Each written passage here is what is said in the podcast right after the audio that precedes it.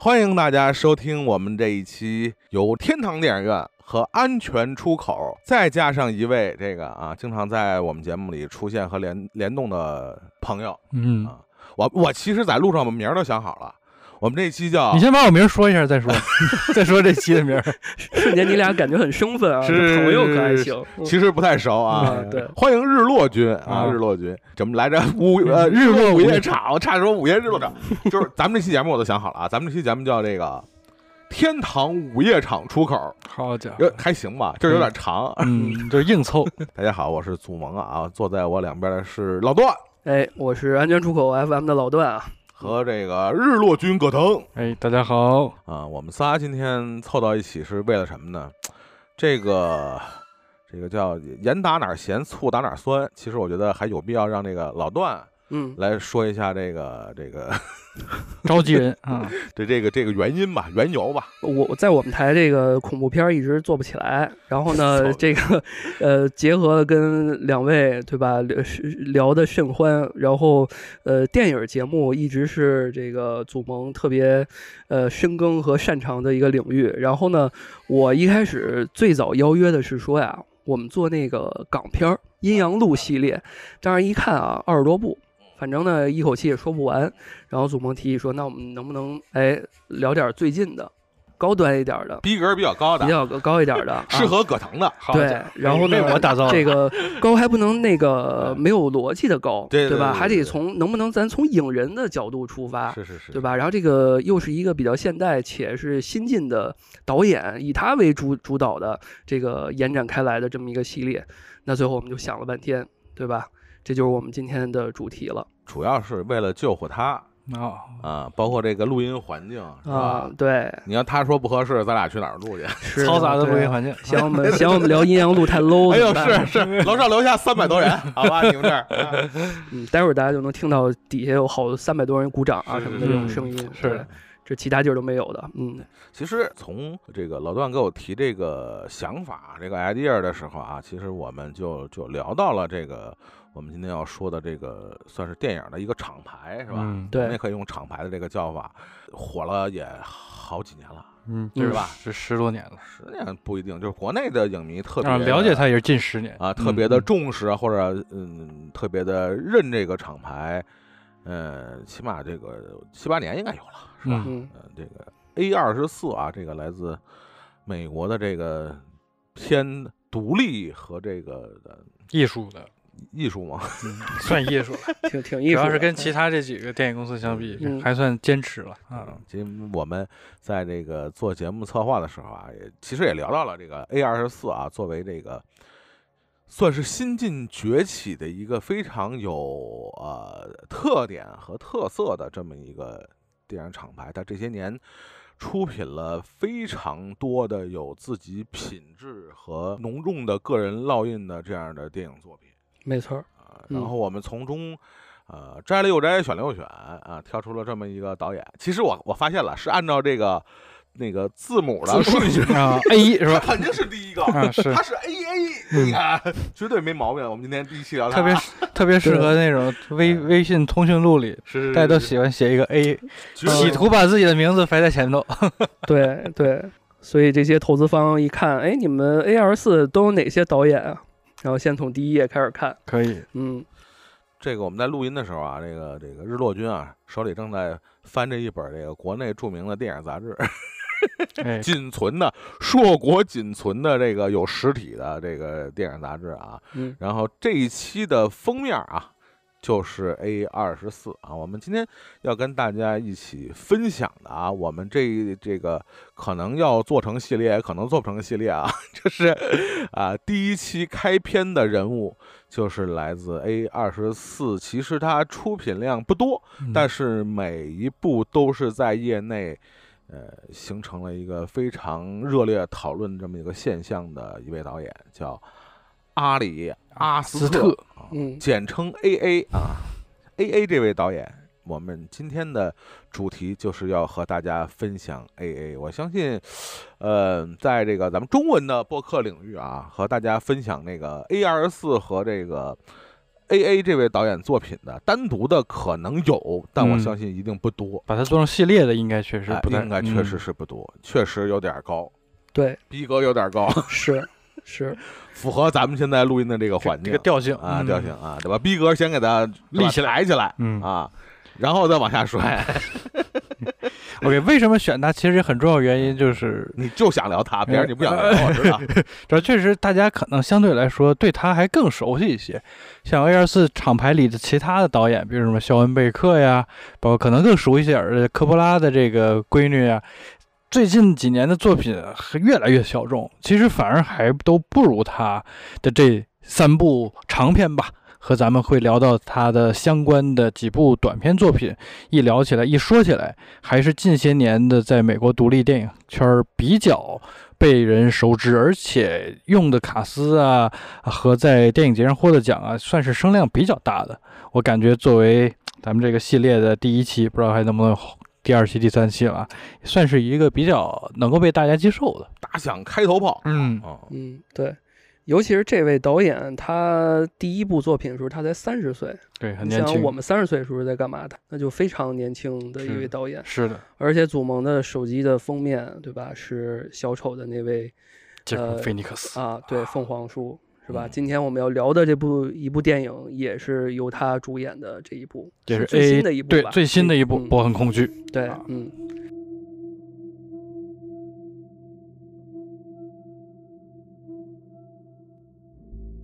那要不咱们就从这儿开始，从这儿开始。好的，也是受邀参与这期节目，我就赶紧补了一下这个片子、嗯、啊。之前我是只看了一部分，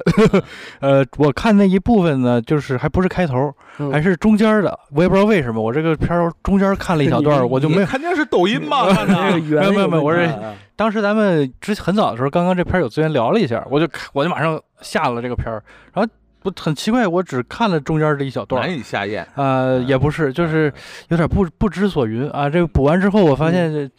也不也不太知所云，并没有缓解多少啊。我相当于又补了一点五遍吧，然后我又拉了其中一些段落，大概嗯能 get 到一些，因为之前对这个片儿。也有些评论嘛，说这个关于什么妈宝男的一生啊，嗯、这个什么真人秀啊，呃，是港版是台版的翻译啊。刚才老段宝可噩梦，刚才老段还在跟我普及这个宝可噩梦，我觉得宝惊魂啊，我觉得挺好的，信达雅啊，翻译的非常好，我觉得确实比这个直译博很恐惧，因为这个片儿恐惧还有点单薄，对，不知其所以然，这个翻译就不知道在说什么，没错没错，我觉得确实这个宝可噩梦生硬了，这个翻译有点。嗯，这确实是他英文名字的这个这个直接的译法，嗯，但是确实挺恐惧的。但是这个博，就是他好像这个 b b e a u 这个 beauty 的那个前面那个，好像他英文是这么叫吗？博吗？是是吗？是就单说在名儿的时候，呃，比如发音语的啊，对对对，他确实不是英语的那种词源，或者换一个字儿，有点傻，不用这个博，好家伙，另外一个博，你看你看，要我翻译我就用另外一个博，哎，可能会。更能接近他这个电影想传达的某种信息在里面，气质。对对对对对，就是刚才我这个我接这个日落君的这个他这个看完这一点五倍的这个感受啊，你的意思说你能 get 到这个电影导演在这部电影里想传达的某一些呃呃信息在价值观呃价值观或者他想表达的一些东西，你能 get 到，但是我感觉你可能是不是觉得自己并不能touch到你。我觉得也也能踏实，也能踏实到我呀。我觉得也，就是我我我先把这艺名的事儿，我先再再聊一句啊，因为咱们三个应该都看了这个短片吧。这个《博很恐惧》它其实是有一个原始的短片，在一一年的时候，它类似于像学生作业似的这样的一个作品。其实我大概能够想象到它为什么还叫这个名，就像《爆裂鼓手》，你从短片到长片，你可能改了名会有点奇怪，因为我没有细查它这个是不是有什么创投啊之类的项目，是不是把这个短片发展成长片是有这样的来源的。我在想它的那个原始短片就是一个小黑哥，也是有点精神不太正常，有点精神衰弱，然后被外界刺激，最后就陷入癫狂。那个叫博很恐惧，我觉得是很顺撇的，就是他那个讲的其实就是一个人是怎么被这一个个外界刺激真的逼疯的嘛，他很恐惧嘛。但这个片儿它其实确实讲的不仅仅是恐惧，也确实不是一个人精神衰弱的这么一个被刺激的过程，而它其实反而是一个走向内心的过程，它正好和和和那个短片有点反着来的。我就是通过这个名字，我我我我我能够想象到这个导演是不是他也有过类似的挣扎，是不是要改个名字可能会更合适？但他毕竟这个灵感来源可能是这样一个，哎，睡着觉邻居在那儿吵，然后呢，结果把他钥匙偷了，他可能不想放这个梗啊。我我觉得大概可能是这么一个思路吧。所以我觉得这名字到最后，我觉得成了这个片儿有点减分的一个部分。我再说刚才你你问我这个问题，我觉得还是有点踏实了。踏实了，对，我觉得这个一会儿是咱们要哎深度聊的一个部分。只能说明你岁数也到了啊啊！只能说明我可以提前，总能经历过，经历过。啊、我我只能提前跟大家剧透一下。嗯，我是呃，我基本是分三段看完的。啊，分三段看、呃，它本身也是三段嘛，差不多，嗯、对，差不多吧，嗯，呃、三个小时，三个小时嘛，嗯，呃，就是感感慨万千，嗯啊、呃，但是我觉得我去设想一下，比如说我要是在这个葛腾这个年龄啊，我是倒退十年，呃、咱俩差十二岁，咱俩差一轮，你可别忘了啊。嗯嗯嗯嗯、比如我要再倒退一轮，可能看这个电影的感觉和这个。呃 ，touch 的这个点可能就没有今天这么多啊，就是那这个跟年龄段有一定关系，因为呃，我们查了一下这个 A A 这导演啊，嗯，一九八六年生人，对，呃，就是跟我差不多是一代人，嗯，八零后，还比我小一岁呢，对，八零后，嗯、所以我觉得，呃，这导演经历了三部长篇，他的第三部电影呈现出今天这个样子。一定是有他现阶段这个年龄段想表达的一些内心深处的东西，嗯，因为我我我觉得我们今天既然能把这个导演单拎出来和大家分享，我相信他一定是有一些不同于以往我们对所谓恐怖片和惊悚片理解的这样的一个呃形式和内涵，所以也是我们今天能把他这个导演拎出来和大家分享的一个非常重要的一个原因。就说白了，肯定是。一定是 touch 到咱们三人中的三个人，我觉得都肯定有都有，嗯，不同程度上的 touch， 不约而同的把这个导演拎出来作为对吧，嗯，系列的这个开头炮，嗯，啊、我觉得这是很重要的一个原因，嗯嗯。另外有一小知识点啊，这导演是巨蟹座，他爱聊家庭啊，所以这几部这三部基本都是围绕都是跟家庭有关，嗯，嗯是对。他出生在一个非常优渥的，都不是叫中产了，他的父母都是艺术行业或者是就是艺术家，啊、呃，他的、Jewish. 嗯，而且是就是有钱的 Jewish 的这个美国人，还是出生在这个一个一个、嗯、怎么说呢，呃，大豪宅里。嗯、最开始我查他这个资料的时候，嗯、看他那个。老房的照片有点像《仲夏夜惊魂》里头他们最开始出走的那个房子，能能感觉出来，嗯，就不是那种就是那种就那个贫民窟啊，或者特别底层那样的家出身的这样的艺术家，他要传达的不管是美学啊还是价值观，肯定和他现在的不是一样的气质，嗯，就是我们能感觉出来，包括他的里边的主人公，嗯，对吧？他里边主人公设定他人物设定所。处的这个社会的阶层，我们也能感觉出大概导演说生长的这个环境应该是一个什么样的环境，嗯，大家去想想，从这个遗传厄运，从这个仲夏夜惊魂到这个博恒恐惧，嗯，大概其都是一个什么出身的主人公。对，这里头你看四十多岁的老男人，还有呢，十几二十岁的女大学生都不用上班，都不用考虑经济的问题啊！我我得靠什么生活？说走就走啊！是的，哎嗯、而且都有人能给他这个事情买单，某种程度上也是很羡慕了啊！嗯、咱咱还是回到《博很恐惧》吧，因为这个片儿，我觉得咱们先聊特别好，就是这个片儿对于男性来说是一个特别有意义的，在当下，呃，在当下一个怎么说呢？男性议题或者是男性视角。直男视角吧，已经是呃被抛弃，甚至被摒弃、被被嫌弃、被嫌弃的当下的这么一个舆论环境，在好莱坞的这个白左大本营的这么一个呃气氛之下，其实这样的一个片儿极其难出现，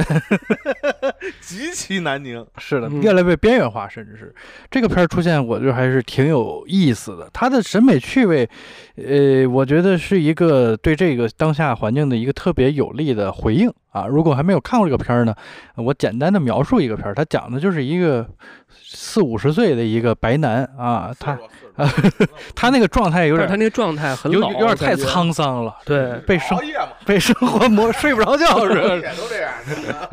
失眠呀、啊、就是容易让人显老啊，大家一定要要好好睡。每天他的生活呢，在一个就是非常混乱的这么一个街区里啊，他当他被被母亲的这个召唤打破的时候，哎，他的生活出现了一些这个这个变化。哎，我插你一句啊，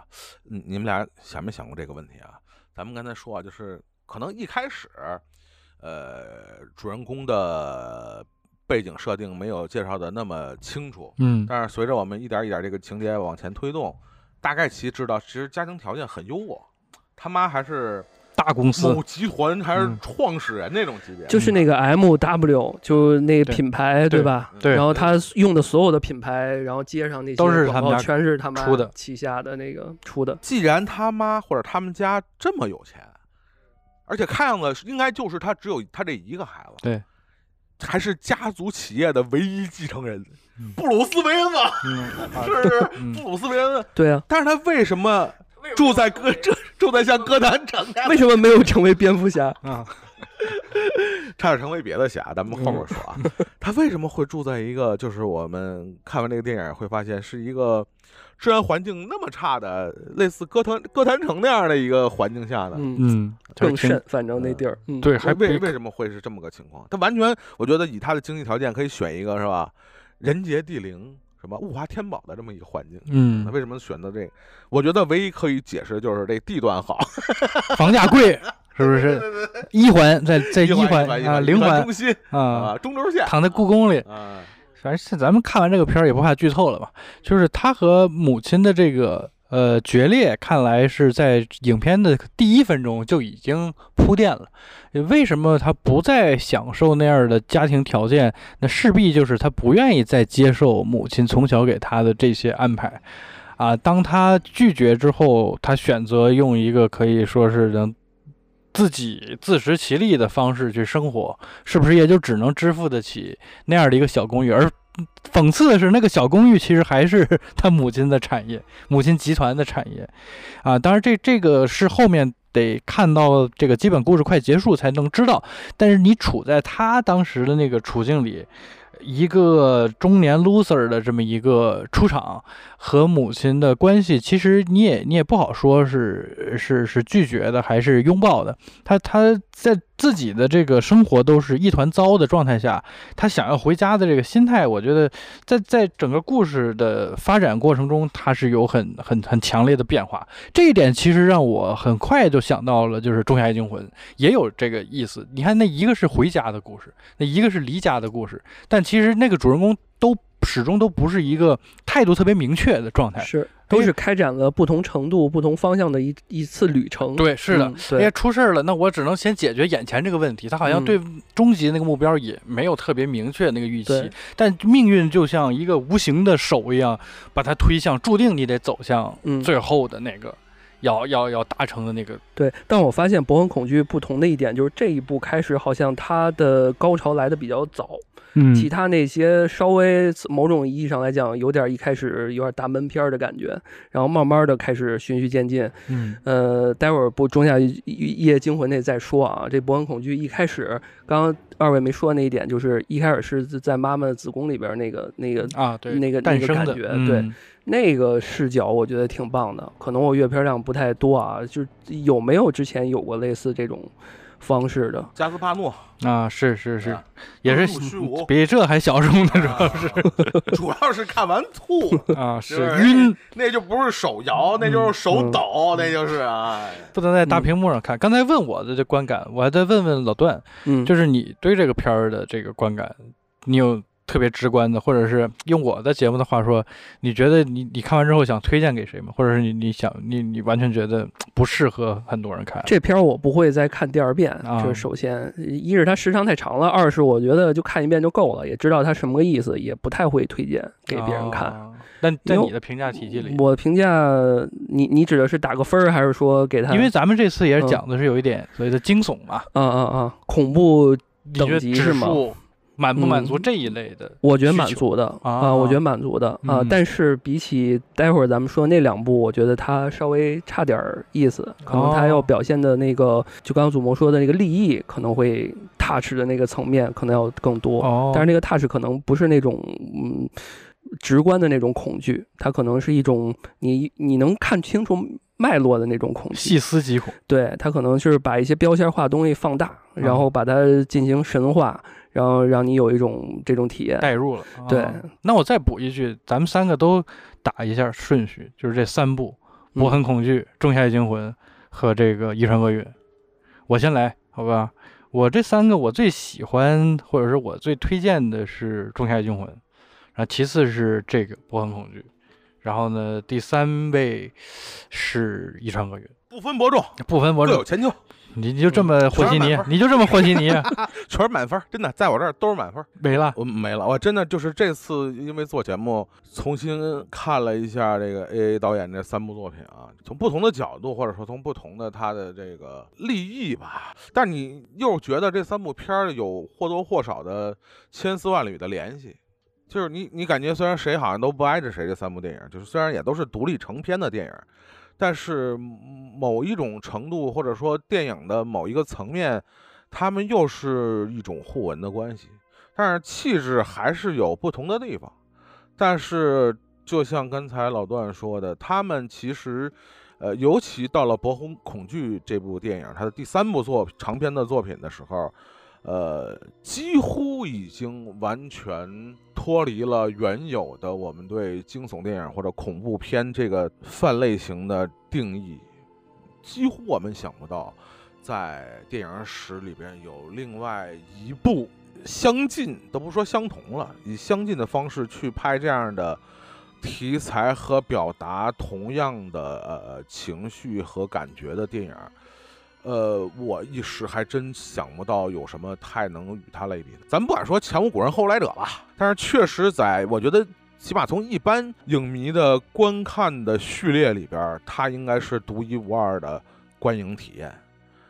呃，包括我们说回呃《遗传厄运》和《仲夏夜惊魂》，也是在传统的一些经典的惊悚片的类型的基础上。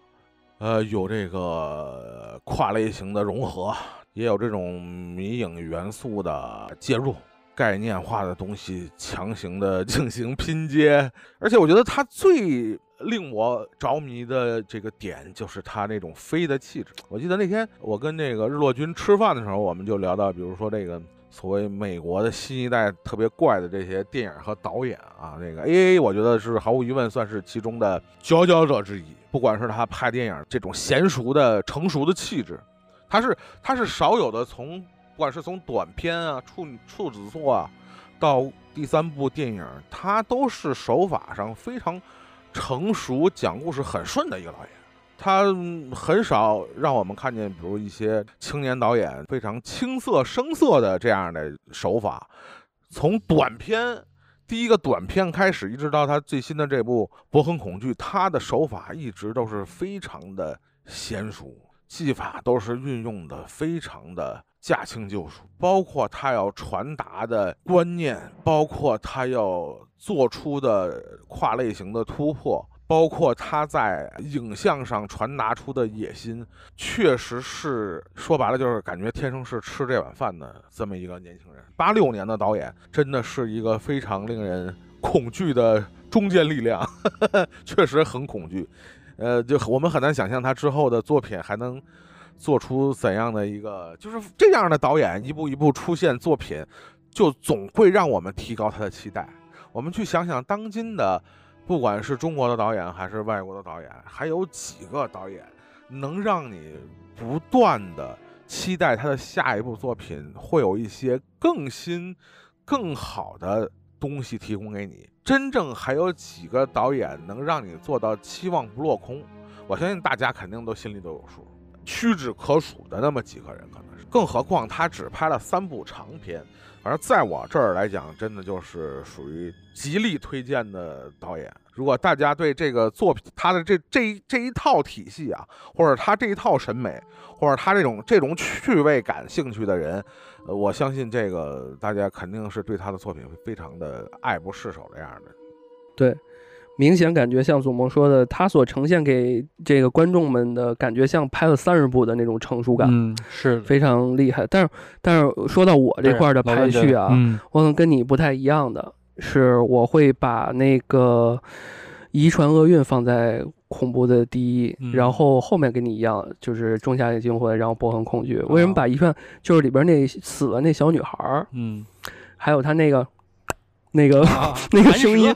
我操！我就现在，我最近我在坐地铁或者偶尔听到这声音，啊、我就我就真的难受，嗯，就是有点那个应激了那种感觉。是是是那小女孩找的也挺厉害，啊、对，也很厉害，就有一种、嗯、啊，对，不是不对。然后还还还有一点就是，我觉得我我觉得导演肯定看伊藤润二。嗯啊，就是他，他有点往那个呃，对，今天对这个听众们不知道，这个祖萌今天穿的衣服哈，对，是是是他肯定看的，而且我特意还查了一下，那伊藤润二的那个有新作，呃，要拍一个新的那个叫漩漩涡还是什么？对对对，对吧？然后、嗯、呃 ，A 导演参与了这个项目，哎、嗯啊，所以我就追星了。对啊，所以我感觉他是往那路子去走的，就是走那伊藤润二那种恐惧的风格。当然，我觉得他肯定不不是说那种超呃那种超的那种感觉，只不过他可能要结合这种感觉来呃延展自己的这种风格，嗯，这是我觉得非常牛逼的。OK， 行，大家有了，那咱们就还是继续聊这个《博恒恐惧》。嗯，这个对，可说的点很多。对，咱们这个三个片子就按照年代的顺序、嗯、啊，从近到远。嗯，我再抛砖引玉说一个点，看看两位。的这个，尤其是祖萌说的这个touch到的点，是不是一致啊？嗯，反而我是对这个片子的那个，呃，好多人说真人秀的这个部分，我不是特别买账，就是最后结尾嘛，那个 ending 嘛，对，就是揭开哦，原来我生命中所有出现过的人都是我母亲给我安排的、嗯、啊，我都永远都活在的是一个摄影棚里。这楚楚门的世界是吧？班班门的世界，班门弄斧了。呃，国门的世界，班门还行。我就觉得这个其实有一点降低它这个片儿的这个呃整个设置的这个呃悬悬疑的这个氛围，嗯、因为他母亲对他的影响，我相信这个大家在接触到这个，就就是当这个呃杰昆·菲尼克斯回到家。发现这个母亲没假死啊，包括翻出了一些他跟他母亲过往的生活呀，大家其实就已经能隐隐感觉到了。而这个片子它比较大的一个倾向也是讲的其实是一个像铁链男一样，他身上有无形的这个枷锁，被母亲也好，被一股他无法挣脱的来自原生家庭的诅咒啊，你不能啪啪啪什么的，这些牢牢的把他困在了原地，让他变成了一个胆小如鼠，对所有的外界的所有的刺激都保持怀疑和恐惧的这样的一个特别每天都都瞪大的眼睛。咱们那么喜欢看凤凰帝，从来没见过这么样的表演，就是这个眼睛感觉眼皮都疼，我看他表演就始终像一个小动物一样，特别的惊恐，演得真好啊。面对这个世界，这个确实非常厉害。嗯、我反而是觉得，其实你铺垫到那儿，像这个片子还这么长，我就已经都明白了。你母亲这个大财阀一定是有铁腕儿，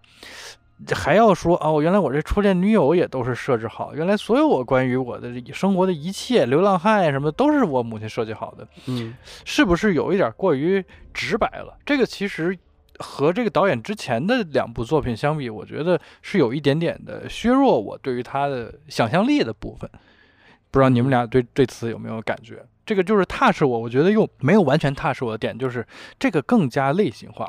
对吧？刚才咱们说楚门世界《楚门世界》，《楚门世界》百分之百，它其实是一个喜剧片，它只不过包装了一个，哎呀，我原来是一个被别人打到的生活的一个悲剧外壳，黑色喜剧，对，黑色喜剧。我是觉得这个有点削弱我对于这个人物的代入。你你刚才说到这个岁数，我觉得所有的可能二十五岁以上的男性看这个都会有代入，就是你对于你未来的生活的不确定性和你渐渐的那种不再觉得一切都皆有可能的一些失控的感觉，这个片儿是展示的淋漓尽致。也接着之前咱们说，现在这个顺直白男的这种倾向被被打压，就是顺直白男还得是。有不顺的直白男吗？特定的啊，这个所谓的主流的群体的这种中产阶级意识形态的抛弃了。你刚刚说到喜剧啊，这个片子在某瓣上是打着喜剧标签，标注的是喜剧，就很很奇怪。我没有觉得哪儿有喜剧的，可能比较诙谐，就是让你有点匪夷所思，比较夸张吧。我能理解他哪是喜剧，人生啊，悲到尽头即为喜剧。嗯，荒谬到底即为喜剧。嗯，就是你已经没法再哭的时候，你就只剩下笑了。嗯、啊，这所谓哭中带泪，泪中有笑啊，就是这个道理。而而且他这个假定性，我觉得也会让他容易让大家联想到它是一个喜剧。嗯《仲夏惊魂》你是绝对不可能，嗯《遗传厄运》你是绝对不可能有这个联想的、嗯，因为确实从类型片的分类的角度来讲，《博恒恐惧》是一个不太好。界定定义的，嗯，对，纵使你这个见多识广，是吧？你给它分一类型，我看看；你给它贴一标签，我看看，我瞅瞅，谁有本事贴一标签？真的，博恒恐惧是近些年，呃，即使是 A24出品的电影里边，也是那种少数的不太容易归类的这样的一个类型。嗯，嗯对。然后，然后如果非要硬归类，其实就跟我那天。呃，我跟葛能吃饭的时候，我们聊的可能就是属于美国的比较的独立艺术片的，对吧？还是 New World 的这样的。你说独立不独立？我觉得现在倒还好，但是确实够怪啊！但是这个确实从这个电影分类上来讲，嗯，不太好归类为这么一个类类型，是因为确实它在整个这个。呃，不管是主流的工业体系，还是说整个独立电影的这个体系里边，确实都属于这种卓而不群的类型，独一档，那就是独一档。对对，这种风格找他们里边任何一个导演，可能也就这样拍到头了。嗯嗯，就如果真要说是硬类比的话，嗯，其实倒跟《瞬息全宇宙》有一定的可比性，是是吧？《瞬息全宇宙》也属于那种我们好像也不太好归类的，但是你很难把它说这是一科幻片。是是，嗯，哎，说回你刚刚说这个，它那个结尾，嗯，对吧？让你觉得是不是？我我试图理解一下啊，是不是有点像？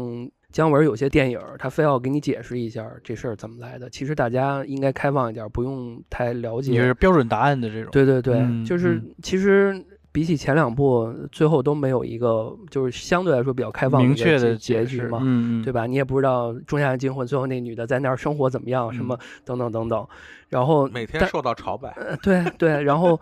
但是博恒恐惧你就知道，你看完之后哦真相大白，然后就就完了、嗯。对，最后如果不安排那个，会不会好一点？最后让我觉得他把矛头指向的是资本主义，因为仔细看这个片儿的朋友们，或者是咱不用仔细看啊，只看这个片儿的片头，你就能感受到一个特别有意思的事儿。他出完 A 二十四 厂标之后，他出现了一个品牌名字，就是并列，就类似于这个电影是由这家公司出品的，那个牌子就是博的妈妈的那个公司。就类似于咱们的所有人都是审判大会里头那些观众，在看这部电影就是在审判博的一生的一个真人秀，爸爸去哪儿了，博去哪儿了，他大概是这么一个游戏了，最后有点建立效果了啊！就整个影片都是他妈妈这个公司的一个产品，嗯，就最后就是让我本来我想代入，后来发现葛腾这都假的，你起个 I D 是吧？你这读档再活一遍，我我好像哎又给我推出来了，但我不知道是不是导演。试图不要让大家带入那么深的一种方式啊，这是个游戏了，这是个别人的事儿了，是不是能够让让让大家好接受一点的故事？我我其实是有这个，嗯，一点点的疑惑。如果如果说我来操作，或者是让我来跟大家讲这个事儿，我一定尽量的让大家越贴近这个生活，越接受这个生活。嗯，我觉得是不是体验会更加的深刻呢？作为一个深有感触的。你要拍就就幼儿园电影，我还不知道你们电影学院的不都是拍的都是原电影最后对吧？但是哎，但是他也是电影学院的，对，他是正经学电影学院，正经学电影的，对对对，科班科班，美国电影学院，对，嗯。但是你说了这个 ending， 你可能稍微觉得不是特别能，嗯，呃，踏实到你以外，你那你觉得这整个电影里最踏实你的几个或者某个点，你现在第一时间能想起来的是是哪哪一部分？最踏实你的？最踏实我的呀，最踏实我，哎呀，其实还是不是细节，还是脖子这个状态，因为你也知道，比较喜欢这个菲尼克斯这个形象嘛。他在这里头基本上这几个呃节点离开家之后，就是很很很奇怪的这几个遭遇吧，我都有点心疼他。包括这个什么，这个儿子去战场了，他成为儿子替代品，又被这个儿子的战友，对战友和和这妹妹来搞他。嗯，对，我是觉得这一路的这种很很扯的这个事儿，其实是很像一些日常你不太能够控制的生活啊。我渐渐就是在他这一路去回家的这个这个这个路上，我反而油油然而生了一种，就是这么说可能不太好听啊，就是不太想回家，让我也不太想面对真实的亲情的这样一种心态。我一直会本能的在在思考，就是或者有偶尔在想，就是过年过节是不是还是应该团圆呀、相聚呀？啊，真的，我我有时候过年过节，我有时候还会有很反感的状态。我看这个片儿时候就有又又勾起了我这个一种很强烈的感觉，就是我不想就接触那些我也不是很熟的，从小说哎呀这谁抱过你呀这些人，嗯、但是好像哎呀你这样是不是又太没有礼貌了？嗯、在看这个片的时候，我我油然而生的又这种情绪是特别重的。我这个也三十多岁的一个人了，然后呢，我是不是还要被这些事情所捆绑？啊，在这个片里它是有真实的这个电死脚铐的。我好像觉得，尤其是东亚男性。呃，也非常的强烈在这一点上，所以你要说哪个细节共鸣，倒不如说他这一路上身不由己的状态，让我觉得有点比较感同身受啊。但这么说确实不太礼貌，就是对对于传统家庭的那种呃向心力的那种怀疑，让我看这个片儿比看其实真正直面这个事情的这个遗传厄运，我我的感受要更深，对于家庭观念的这个怀疑。这个。我问问老段啊，这个跟导演只差一岁的老段，太惭愧了，我还比他大一岁。你看过人家，我在做什么？我天天的，你在评价他，对，你在评价他，嗯、你在judge他，嗯、你在审视他，我们在公审大会，嗯，只有我们能judge他，嗯、你judge judge他，对，我我触动的点其实就只有一个，是我自己反思了一下。因为你你呃，我们试图再想一下，我们什么时候摒弃了真正的长大了，摒弃了所谓家长的，呃，你上边还有个家长这个词，嗯、对吧？就是我现在偶尔有些时候还是不自觉的出现一些问题的时候，第一时间跟爸妈商量，嗯嗯、问爸妈怎么回事儿，嗯、对什么的。但我就在想，我靠，我都。这十八岁都快都一倍了，对吧？我为什么还要那什么？但是有些时候这很矛盾，就是我觉得我是不是应该让他知道，然后呢，我要让他知道了，他会不会为我担心？然后呢，最后是不是还是还是把责任和问题分担给了他？你看他一开始，当然我觉得我跟他共情的点不是说他的做法，是说我在想我回想我曾经跟父母沟通的时候这些问题，比如说刚开始工作的时候，我跟开着车跟人碰了，我第一直觉就是不是说想自己解决找哥们儿，第一直觉找妈，就是就是还是秉就是可能亚洲人这方面，尤其是北京土生土长的这种，可能还是会有这种层面，嗯、没有太嗯。这个独立出来，但是你看他说妈我门锁找不着了什么的，您觉得我现在去不了，您觉得我该怎么办？就是还是把这些压力给了自己的妈妈，即使我觉得从到这儿、嗯、还没有说到说什么他妈妈给我给他有多大的压力，我觉得哎这妈挺好的，给他对吧，这慢慢的我才揭开、嗯、才知道他妈对于他是怎么样的一个感觉的一个人，到这儿我以为哎挺好的，那你觉得应该怎么办啊什么的。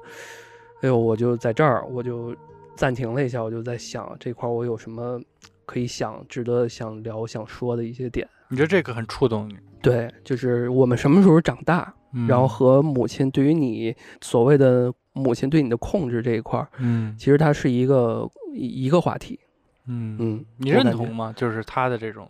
当然他是为了戏剧抓马一点，他要极端一点，嗯、但我相信社会中有这样的存在，嗯、啊。所以他才有共鸣，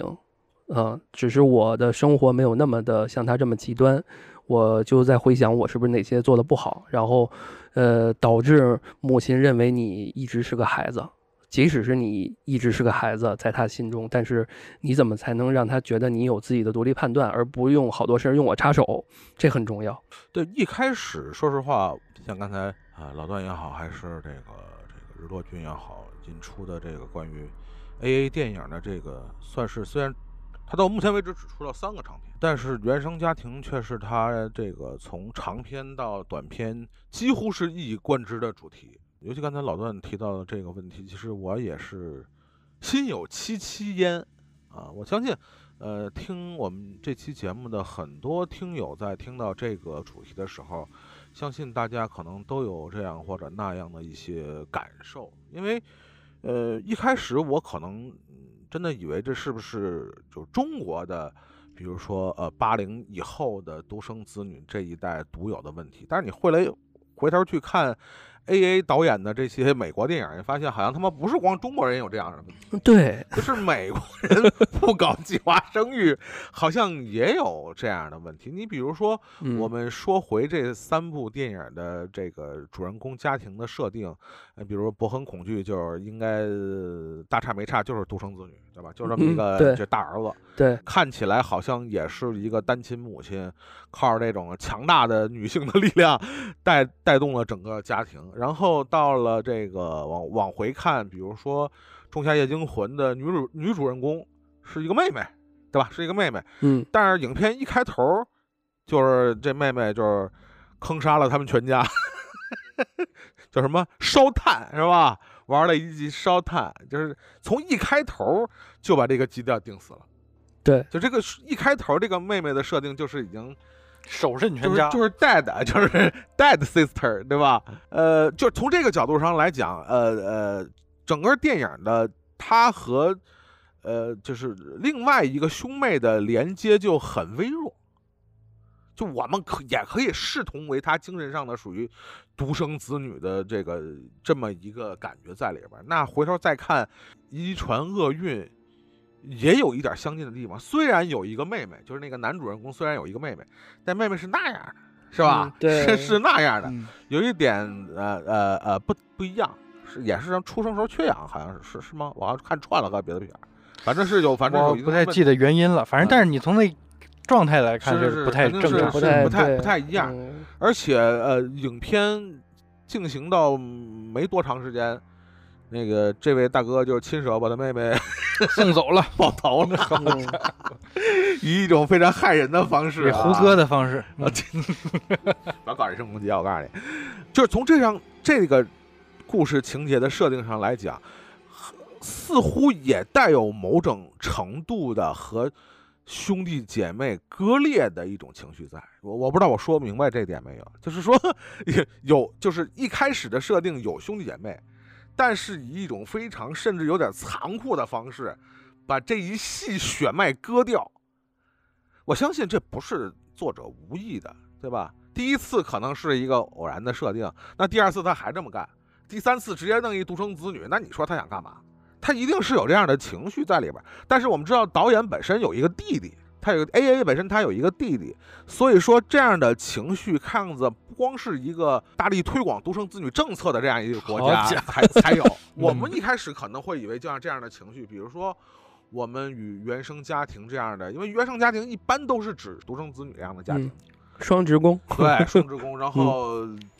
因为你的关系可能就是特别的密切。嗯，而导致的这样或者那样的情感上或者呃呃呃人格上的某种问题或者障碍的出现，但是我们发现其实不是我们国家独有的问题，或者不是某种政策造成的一个问题，却是成为了一种呃呃普世的或者全球化的问题。嗯，确确实这个事儿还挺值得大家注意和玩味的这么一个地方，就是我们去想从九十年代以降的，呃，所有的文化潮流的作品，呃，流行音乐，呃，电影，呃，种种的，包括电子游戏这样的新兴的艺术形式，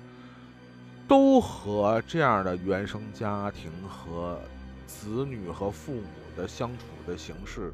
和产生的影响有关。嗯，这这个几乎成了九十年代以后的一个非常重要的，起码是流行文化整个范围内的一个非常重要的一个母题式的存在，甚至一一度成为一个最重要的一个母题。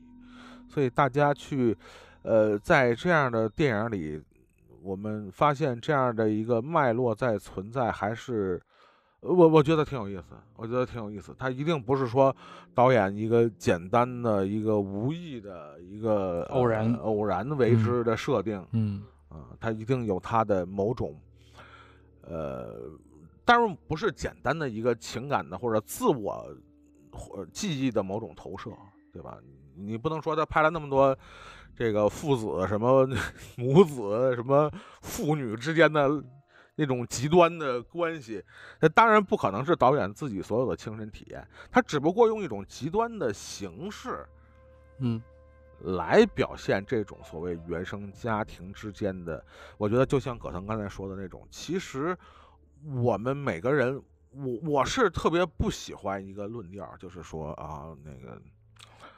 呃母爱多么多么伟大，或者母爱只有伟大，或者父爱多么多么伟大，或者这父爱只有伟大，这个我觉得就是非常的呃独断的一种情感的表达方式，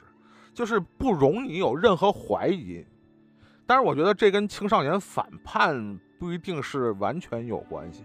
嗯，就是说啊，说父爱母母爱伟大，我们就一定觉得这东西有问题，因为。从切身的、真切的、真实的感受来讲，我相信每个置身其中的人都能明白，呃，尤其是原生家庭的，他的情感的表现方式是很复杂和微妙的，一定不是简单的，呃，我我我爱谁，谁爱我的这么一个表达方式，它一定掺杂了很多种的情感的状态在里头。那不是简简单单就用爱就能解释的，或者是爱也不是我们简简单单的从艺术呃呃类型或者说这些表现形式里边理解的那样的爱的形式。爱从来不是以一种面貌示人的。嗯，所以刚才你说的那种单向的母爱的伟大、父爱的伟大，在这 A A 导演的这三部电影里，它都被总结成了一个什么呢？就是这种东西都会被上升成一种邪教。一种不容置疑的强大的神明的力量，会结合在一种由于血亲所带来的你不能够拒绝的这样一种权力关系当中。血祭献祭啊，其实这三个片其实都是有一以贯之这个东西，就是因为我是你爸爸，你是我妈妈，所以你必须要对我怎么样，我必须对你怎么样，就是这个必须变成了一个主与仆、神与人之间的巨大的隔阂，你只能膜拜，只能。献祭，对他不能有任何的忤逆。这个，所以这个片子，甚至说他的所有的片子都很适合东亚人看。我觉得也是 A 二十四 近两年的片子的一个特点，因为它的转向东亚，其实我觉得是非常适合的。从这个《瞬息全宇宙》到《别告诉他》呀，我觉得 A 二十四 很很清晰的把握到了这个风向。一个是有大量的。了解，甚至就是原生家庭来自于东亚的这些创作者进入到了好莱坞，进入到了美国这个创作体系，掌握了话语权。还有就是他发现也有越来越多的多文化的观众啊，他能够把这个当做他的市场。在这一点上的需求，我发现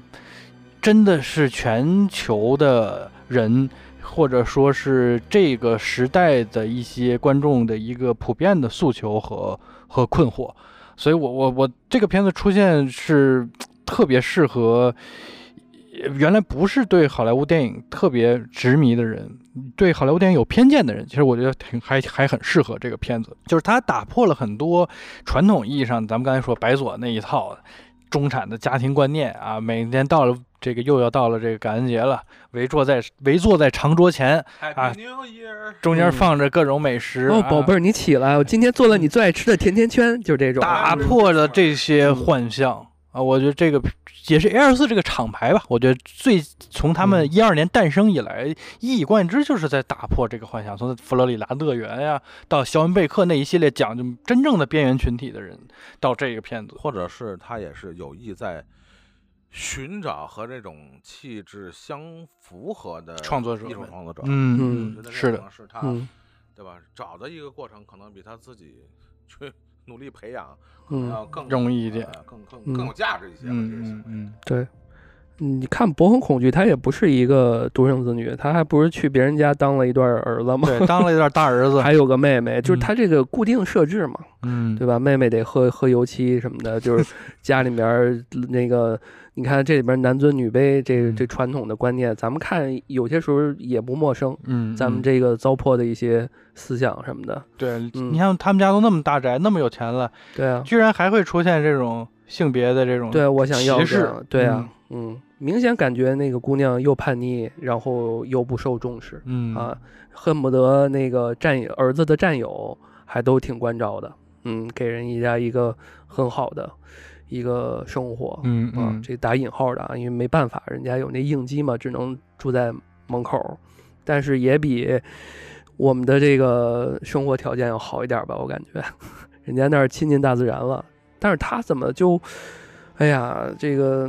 他那个地儿住的让我觉得是不是反映了美国街区真实的情况，他想表达一种混乱的状况。你说博最开始那个，因为因为我跟人讨论过这事儿，人说好多美国好多地方都就这样啊，是啊，所以我没我我坦诚讲我没去过，我不知道现面貌怎么样，但是我觉得差不多是这样，因为他们在哪儿，且告诉我很多地方就这样，我真是我觉得可信度很高。歌歌坛就在我楼下，嗯、啊，对，歌坛就在我隔壁，就在我隔壁，歌坛就在我界边儿。所以还有什么这部剧让大家？刚才祖萌不说这个要变成超英的一个前置嘛？嗯、你把这个展开展开，看看小丑还有什么变成其他超英的可能性？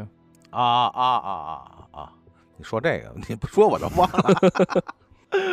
呃，前置对，如果我们硬硬说啊，就硬往这个超英那边靠啊，其实你会发现这个《伯恒恐惧》和这个，比如说那个凤凰帝演的 Joker， 嗯、呃，某些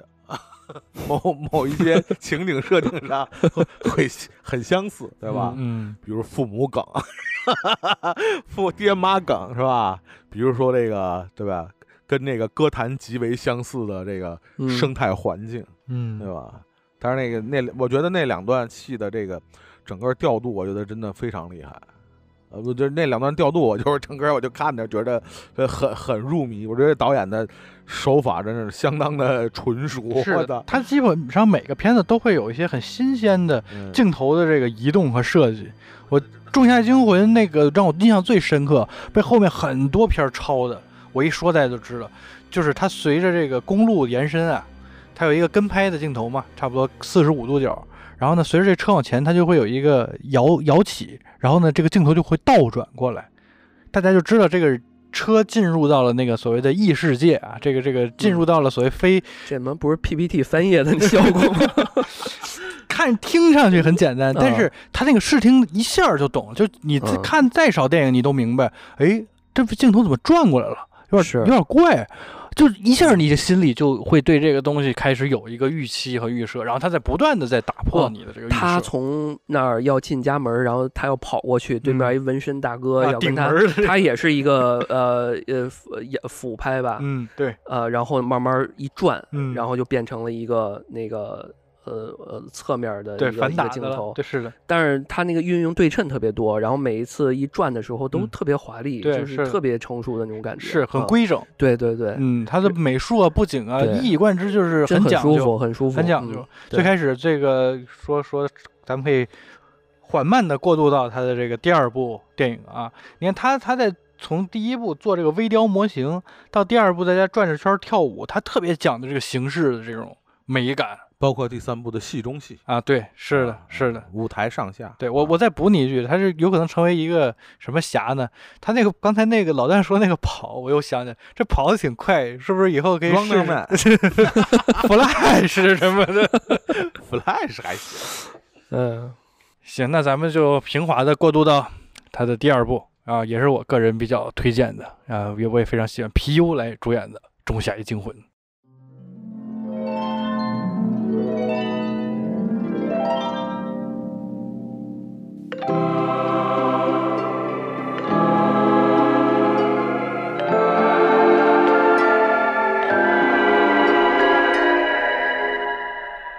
是一部非常带有七十年代气质的那样的电影。嗯，是那个他他要讲的那些故事，其实好像在呃七十年代的或者八十年代的邪典电影里边，经常会出现那种啊组织，是吧？嗯、各种组织，尤其是往北欧这块的。对，啊、那衣着也也特别七十年代，小碎花的。对，真的就北欧这边那个老段有机会去北欧去逛逛，采采风，找找这些组织。嗯吃点药，吃点吃点吃吃点小蘑菇什么的啊！就是我觉得这片儿最直观的印象就是它，嗯、呃，没有什么黑夜，然后让你觉得在大白天光光亮亮的，鲜鲜亮，美女也特多，但是很恐惧。嗯，就是博很恐惧了，段很恐惧，总是白天啊。嗯、刚开始挺兴奋，嗯，时间长了，这人就是用那个香港话，也就是抓狂了，嗯，就是一直是白天啊，癫狂，这人这精神啊就不太一样了。这就是刚才老段说的，就是说从这个呃整个呃外观外感上的这种设计，一直延伸到他呃所有角色的精神内核，嗯，最后为什么变成了一个那样式的结尾？就是确实是从，呃，演他的人到看他的人，整个精神状态都已经到达那么一个临界点了，所以其实还非常的，就是 A A 这导演真是就是他的内核的表达和外在的这个呈现，还是一个非常统一的这么一个导演。是，你包括这个。其实 A A 的整个颜色，它的这个这个饱和度，它这个明亮度、啊，对我其其实挺想听听这个我们日落君的专业的这个，嗯嗯，跟大家这个分享一下。对，这个这色儿，我看它调色确实真鲜亮，真好看。嗯、对它的这种刚才提到饱和度，这个片儿还是从亮度吧更明显一些。仲夏夜，它很多场景都过曝。这个其实就让我们就带入到皮尤饰演的这个角色，会有一点点自然的这种观感吧，因为他从美国出发还是一个很正常的一个开始，他从色彩到光亮的程度、对比度都还很正常。我就印象很深，就是一到了这个。这个小小团体所在的这个、嗯，他那个小哥们儿接他们的时候，对，马上马上就不一样，出现会有局部的这种过曝的情况，而后面会越来越普遍。嗯、对对，你就你你你就是个正常人，老看这种画面，而我这个场还是在这个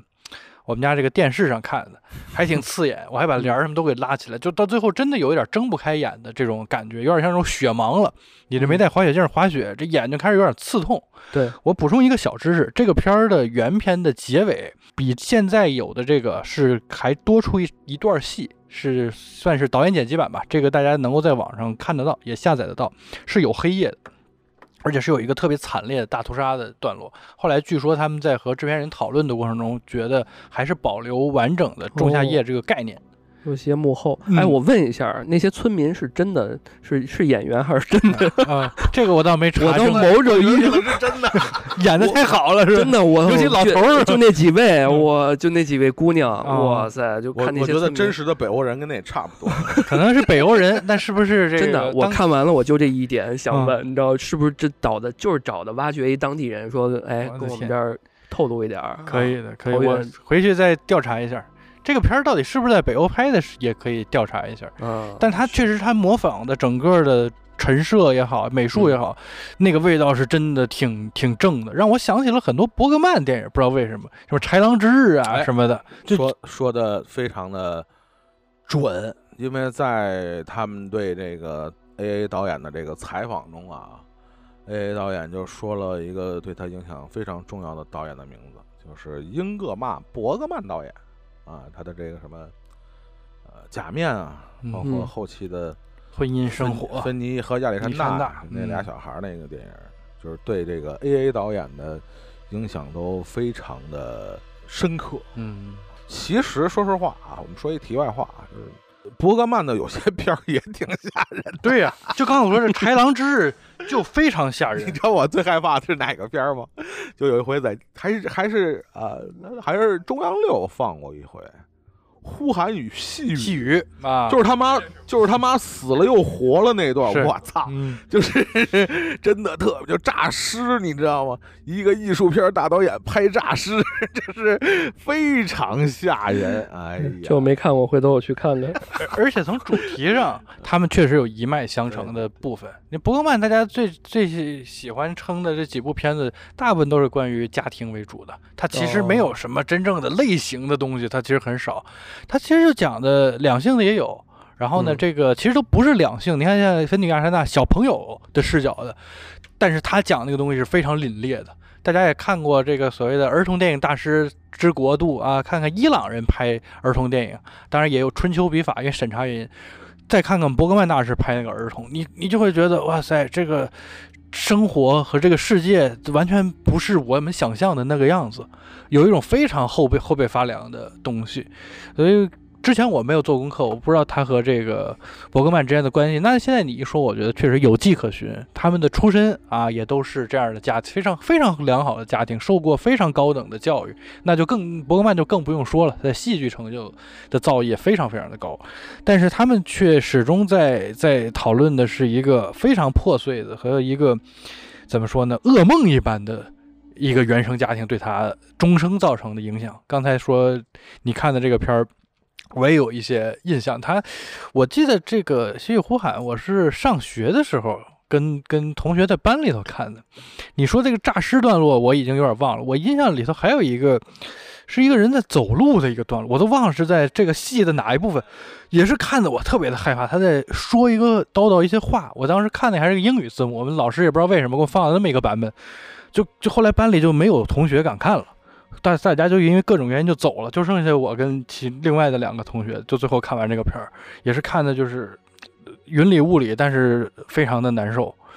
我我我我感觉 A A 可能在某种程度上，甚至在提炼它的这种一种玩法，就是用日常的一种恐惧和这种日常你也有的一些感受。然后呢，把它内化到，或者是一更抽象一点，放在这个角色的身上。我我说一个，又又绕回到刚才这个凤凰帝这个，我有时候会有一点强迫症，就是，哎，我是不是少拿一个什么东西？回家看一眼，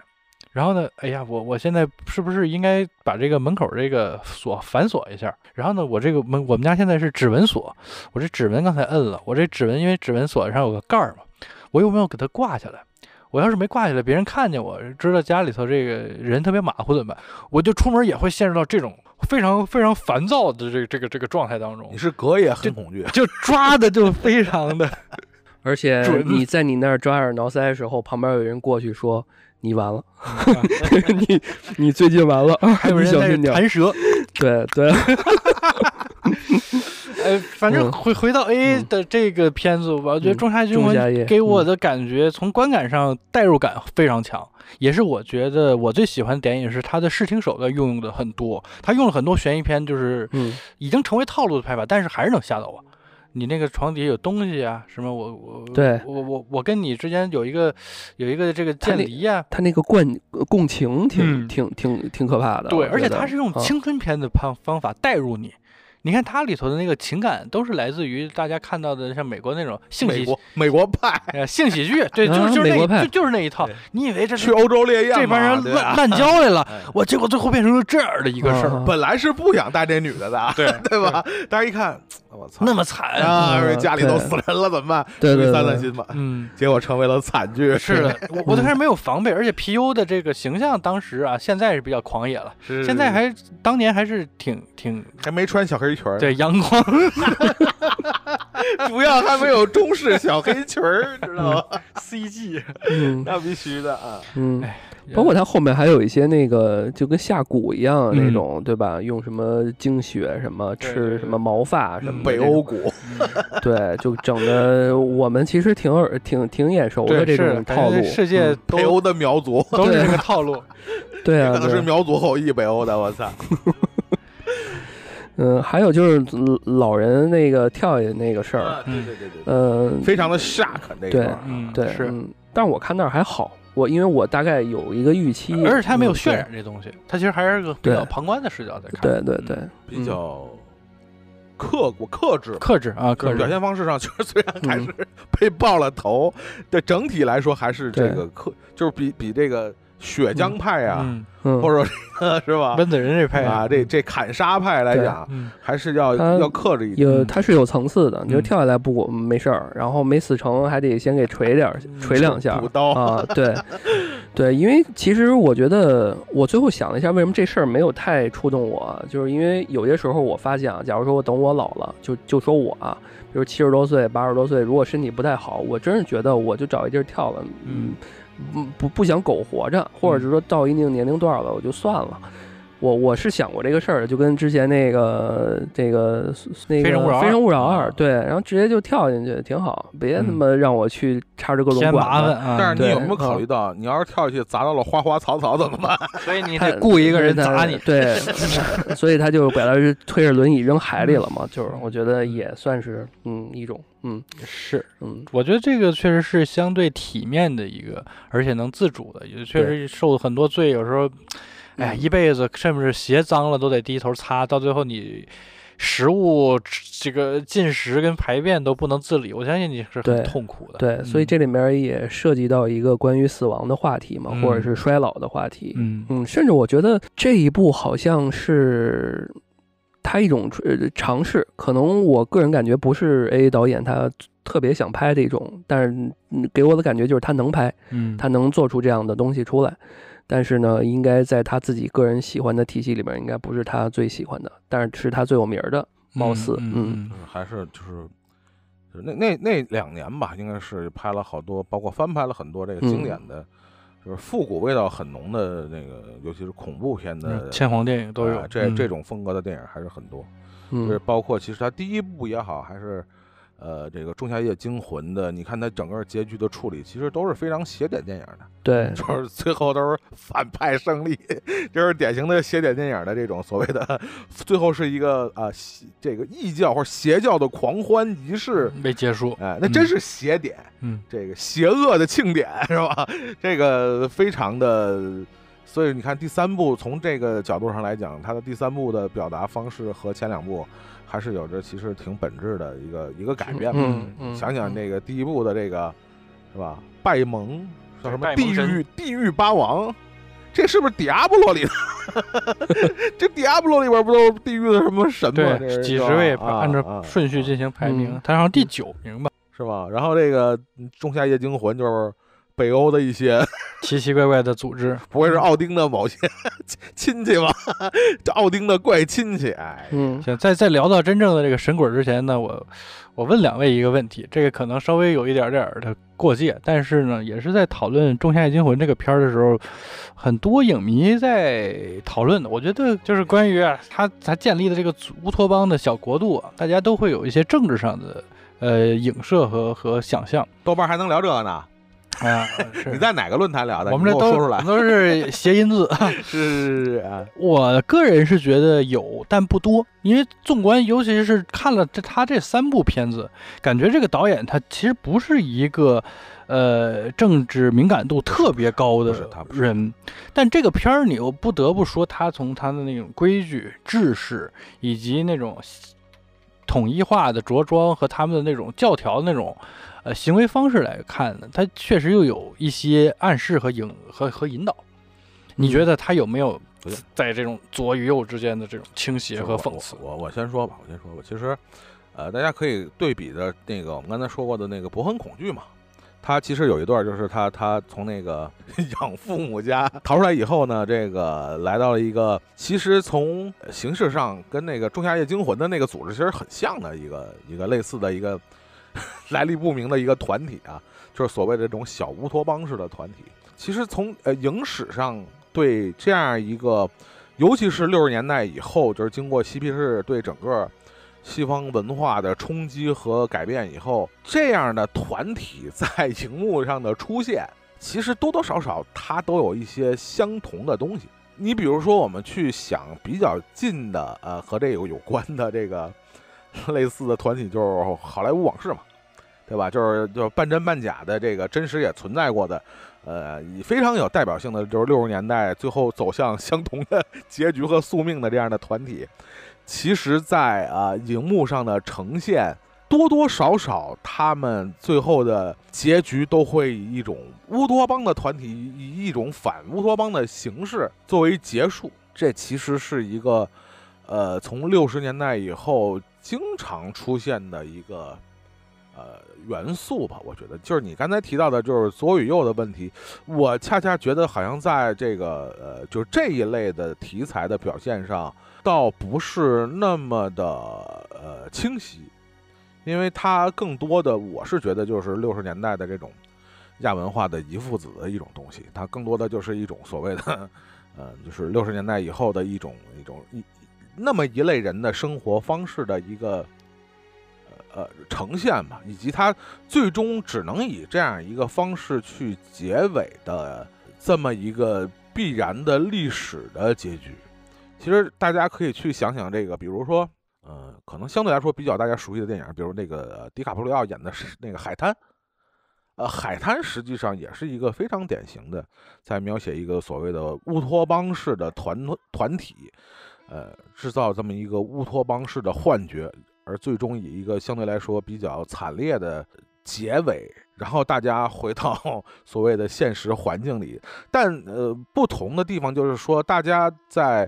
相同的元素和这个相同的表达的同时，其实大家对呃乌托邦幻灭本身的最终的面对它的态度，实际上还是有一定的差异的。你比如有一些就认为它就是一个梦幻泡影嘛，对吧？镜花水月啊，完全是一个幻灭嘛。但另一部分，比如说它可能会找到一个过更加广阔的现实和更加真实的呃生活方式。当然有一些可能就是完全负面的态度批判的那样的一个精神在里边，就觉得比如就像好莱坞往事就是非常典型的嘛。但是你说这个昆汀它是以一种左啊还是一种右的形式去去表达，其实也不太好去界定。因为这个事儿，因为在呃人人类的近现代史，尤其是六十年代对西方，尤其是流行文化包括电影音乐，他们冲击力这么大的一个呃，算是特定时代的这么一场运动吧。我觉得确实人们有很多的情愫在里头。我我我觉得呃，你要说政治表达，有一些电影，比如有些日本电影呢会有这样的呃很明确的，对吧，它是偏左还是偏右的这样的表达，是是是有有一些的，也跟他们那个艺术创作者他当年所处在的这个运动，呃，他是运动之中之中的人，对对，所以他有非常明确的政治观点。对，但是我觉得对后世，尤其你像 A A 那个岁数的导演，他其实对，就像我们对这个《阳光灿烂的日子》这样的感情一样，那你说实话，你像我们对《阳光灿烂的日子》是一个呃什么样的一个情绪的表达？他又和当时亲历过的人的这种表达肯定是有一个本质的区别。嗯，我们看到的肯定是一种情绪价值的体现，而不是说呃我们非得身处在当时站在一个怎么样的政治立场。我觉得这还是有一些根本的区别。嗯，我不知道我跟你解释明白没有。这确实纵观 A A 导演的这个趣味，它确实也不志在于此，它更多还是有一些带有呃就宅男性质的那种恶恶趣味的，或者说它可能简单的就是对比如说呃，公社生活啊，对这种乌托邦式的这样生活，嗯、有一些自己的呃、嗯、呃不切实际的想象。想象，嗯，对，因为对你也说了，它本身这个电影有一些参考的原型电影，对吧？也拍了，但是那种幻灭感和 A A 所表达的东西可能又不太一样，因为那个可能是七十年代或者八十年代的电影，他拍电影的人可能。切身的，他不说是嬉皮士，他起码是近距离接接触过嬉皮士的人。那 A A 本身他不太可能是和那个岁数的人有什么接触，他肯定还是更多的自己构想的某种乌托邦式的想象。我当然我觉得乌托邦式的想象在每一代人的这个脑海里边可能都有不一样的形态。我觉得这可能就是 A A 他他个人的某种。呃，乌托邦呈呈现的形式，而且更何况他最后以一种邪典的方式作为结结束，嗯、那你也可见他也没把那个事儿当一个特别严肃的，嗯，正经的事，对吧？因为这个他他是一个那么飞的导演，他最后以那么飞的形式去呈现，那这个东西就很很显然已经不是简简单单的一个站在左或右的一个政治立场的问题了，它是一个。超验主义，你明白吗？就是这种超现实的东西在里头，实际上、啊嗯，嗯，而且大量迷影的情绪，嗯，是，确实他们每部剧都有飞的那个那个剧情场景。是的，这个片儿呢，我都觉得是他这三个里头相对都还收敛的了。他这第一部跟第三部，我觉得确实是有的。嗯，这两部是我因为要做这期节目后补的，第一部跟第三部。第尤其是这个第三部呢是没有看完，第一部呢是我已经基本上忘了他这故事讲的是什么了。嗯，我就又看了一遍这个他的这个遗传厄运。遗传厄运，哎呦，我就觉得有的时候是我都跟不上他的这个速度。对，且不说是什么很剧烈什么飞头啊这些桥段，有的时候他的这个信息量的分布特别不均匀。就是他这个派蒙神的后头这个，我就剧透了啊！大家如果没有看这片儿，就还是建议你先看。像他说出这个神，就是尤其是他这个被被带到他那个森林小屋里之后，发现有好多这个跪拜者，马上就很很快的说了这个前史、嗯、啊，其实我们这个是来自于什么啊？为什么把你扶植上位？一个那个小光点到你身体里，那意思就是你你就被附身了什么？我说实话，我都很认真的在看，我都。完全没有看到那个小光点，那个也可能是呃那个晃范儿了。突然，就是他前面的叙事，我觉得相对还是比较平缓。虽然说他日常里也有一些诡异的部分，妈妈的这个状态啊，嗯、和和他这个子女之间的状状态，他爸但是他爸做那些房子就挺怪怪的了，是小手办什么的。嗯嗯、对，他这个生活状态是有各种各样的这种异样，嗯、但是他最后的这个突然提速，还是让我。挺挺意外的，嗯，而他很自信，他第一次拍电影长片就敢用这样的方式，我是挺由衷的佩服的。不知道你们俩在在看这个片儿是是最近看的还是之前看的？当时看的时候，这个那就说到第最后这一步了哈。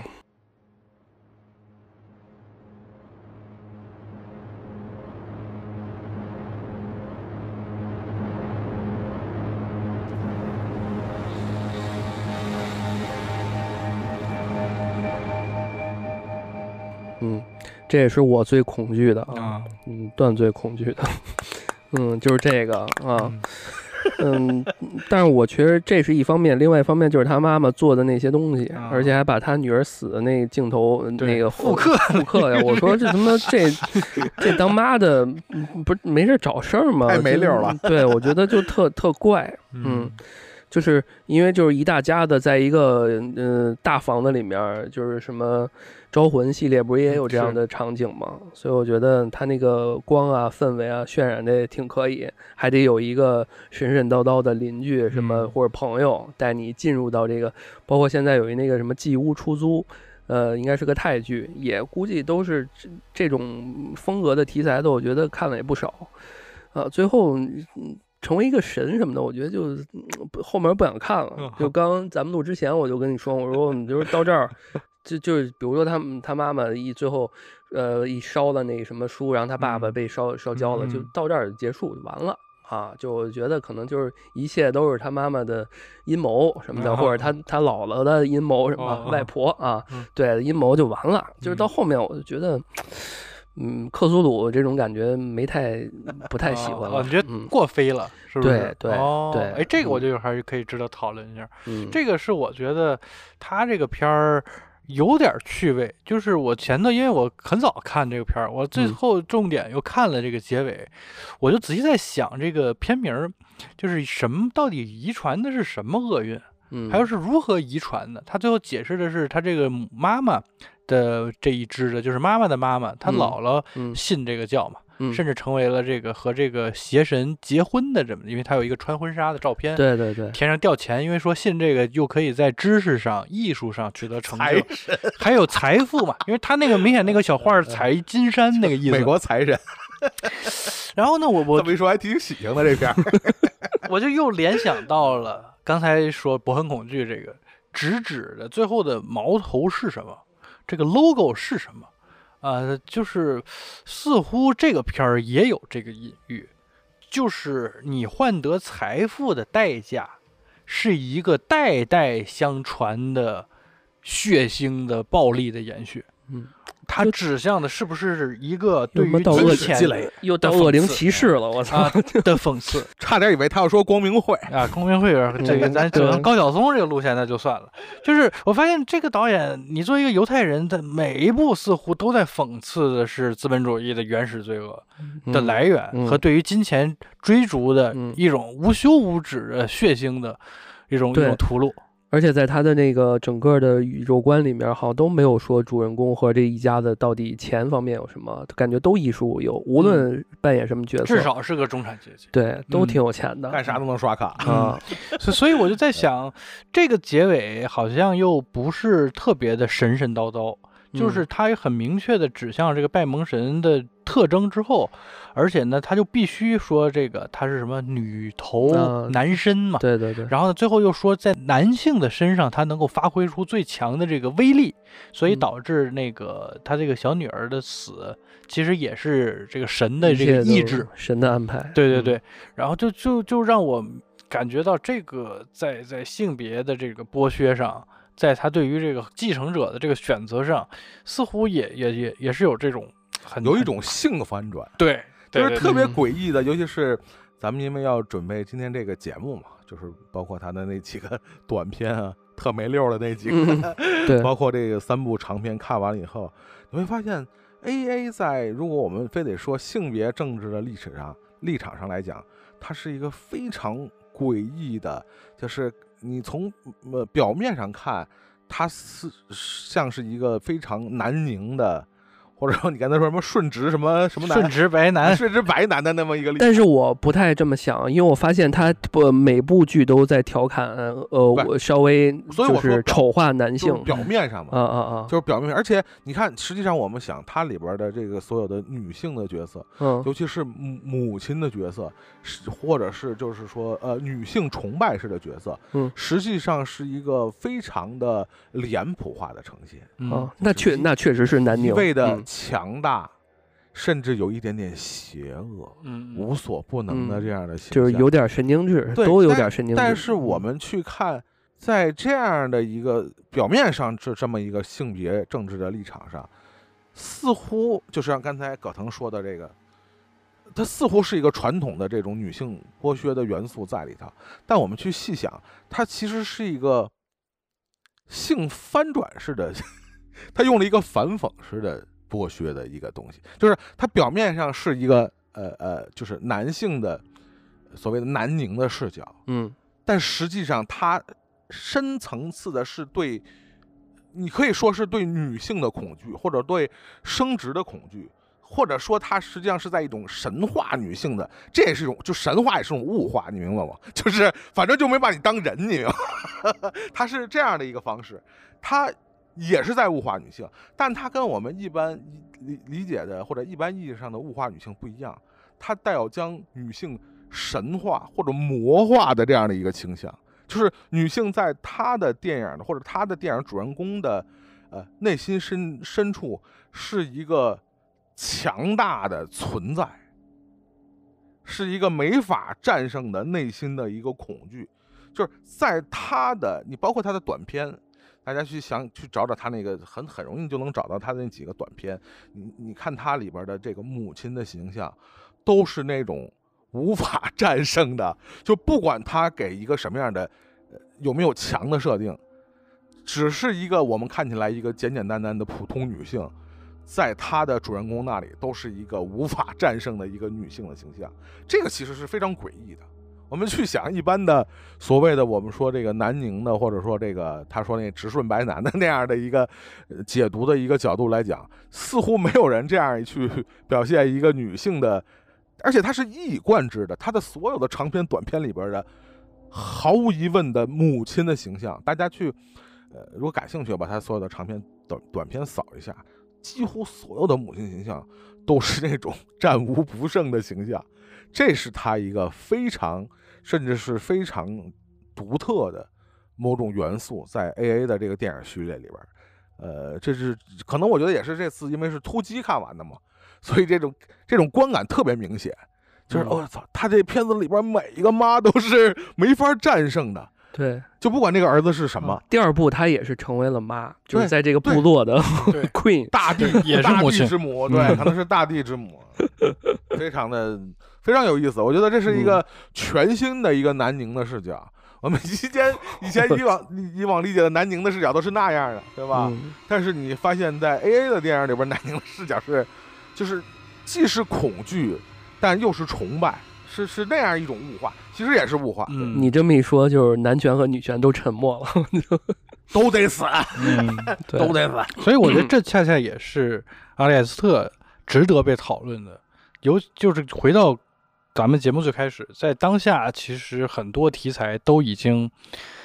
不被关注或者是被摒弃。我们是一个啊，我们上一次一块做节目讲的是芭比这样的片子，我觉得他用博很恐惧，他用他这三部片子来作为了一个另外一个角度的回应，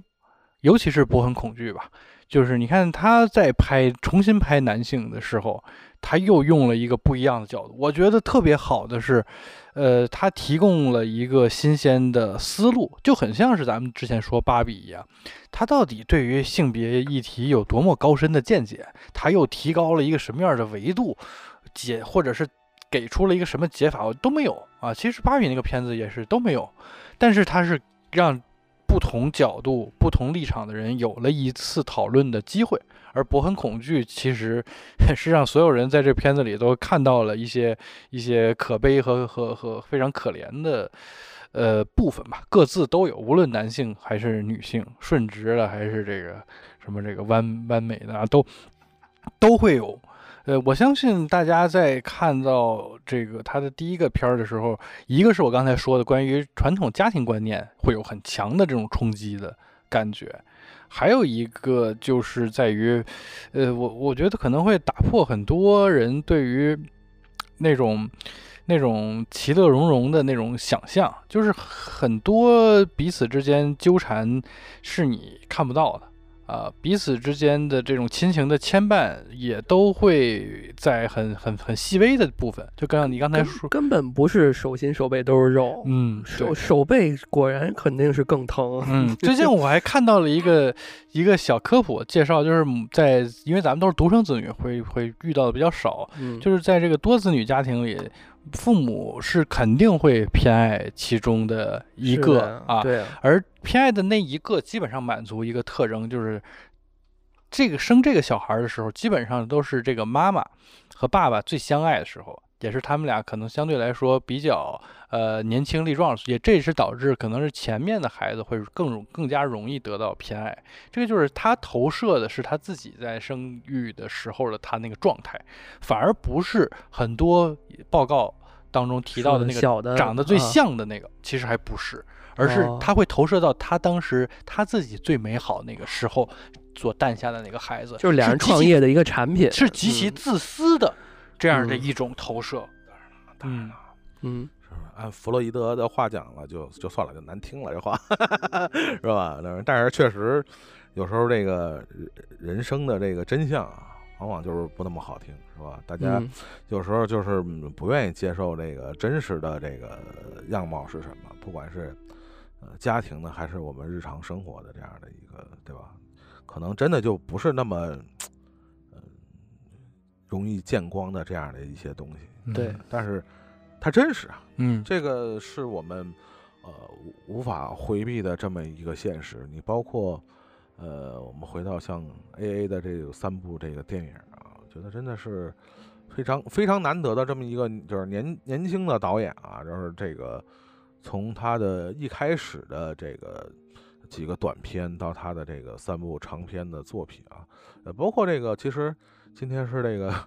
这个这个、我们那个群里边聊起来，老段还说呢，是这个几个短片那个 B 站都有，我早晚上发现我才发现都有，是还有一个列表呢，对我这赶紧去网上找了看一下，本来就没看，没准备看那几个短片啊，有一个我没看下去，有点恶心，就是好像一直什么东西，然后最后发现那东西。呃，是一个特肥胖的男的肚子里边的一个什么之什么东西，反正就，那你可能就是没看，你看下去是没字幕，你看那个啊、呃，都没就都没字幕，那、啊、你可能就是那不是你你看吧、嗯，那个叫是吧？是有一个这个吧？对，那个叫疫病、啊、疫病症，不是叫啊 Turtle's Head。嗯，你就呀，不是什么东西 Turtle's Head。哦，我知道你说那是什么了。你说的那个不是 Turtle's Head， 你那个是说卖药那个啊？对对，就是他他接接过来他父亲的那个药店。对。然后他后来发现，那个那帮那个大姐特别喜欢买他们家的那个药，实际上是从他那个父亲肥胖的身体里流出来的那个。对，那个是他特别早的一个，呃，就特别一通热二嘛，没对对对，就非常的就是恶趣味的那样的一个一个作品嘛。当然，我觉得他的短片可能是他呃某一个趣味点。嗯的呈现，因为毕竟是是短片嘛，但是我觉得长片可能更多的还是体现它综合的要表达的各种趣味的体现。你包括比如说从一开始，啊、呃，我觉得《遗传厄运》其实带有非常明显的就是林奇的，嗯，对吧？就双峰镇那样的感觉，就是对、呃，乍一看好像哎这地儿还是那个是吧？呃，鸟语花香的。是吧？还挺好的，是吧？都是那个这周围邻里什么的，看着都挺好的、嗯、亲切、嗯、啊，看着都像正常人。然后画风一转，是吧？一切就不一样了。就包括里边可能有一些，可能也非常像，比如库布里克的《闪灵》，嗯，对吧？《闪灵》里边也有有有有，对吧？比如一个从一个呃一个一个地图，或者从一个迷宫里边，慢慢的它和现实形成了一个这个这个打破的一个连接。嗯、对、嗯，我觉得。嗯呃，就是非常年轻的导演，非常娴熟的用了很多的大师的元素，对、嗯，非常的，呃，我觉得值值得值得人们期待吧啊，那个，呃，包括推荐大家看一个短片，那叫什么什么症？疫病症，疫病症就是想象，嗯、对，想象它是一个用默片的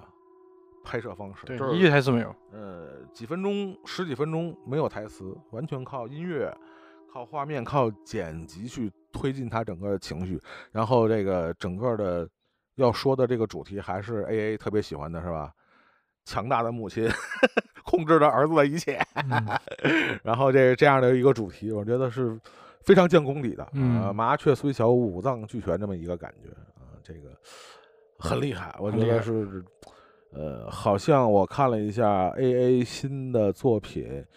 可能还是用凤凰帝，对，是已经确定了。呃，凤凰帝和皮尤，哎、嗯，把二部和三部这两部作品合并了，主角用在一起、嗯，讲的好像是新冠时期的一个什么故事？这我倒没有。据传是啊、哦，咱们不知道成品是什么样。嗯啊、呃，另外一个他可能还在这个拍摄中的作品是是石头姐，找石头姐才拍的，好像是一个什么漫画改编的一个、嗯、一个作品，还有两个这种项目在同时进行着。我们相信，可能不久的这个将来啊，能看到 A A 的这个新作，我觉得还是真的非非常值得期待。从个人的这个烙印啊，个人的这种色彩啊，包括他电影里边传达的这个，对，我们还把可以再往往回捋，回到不很恐惧。真的，我不知道，反正你你们怎么看啊？我包括这个他去。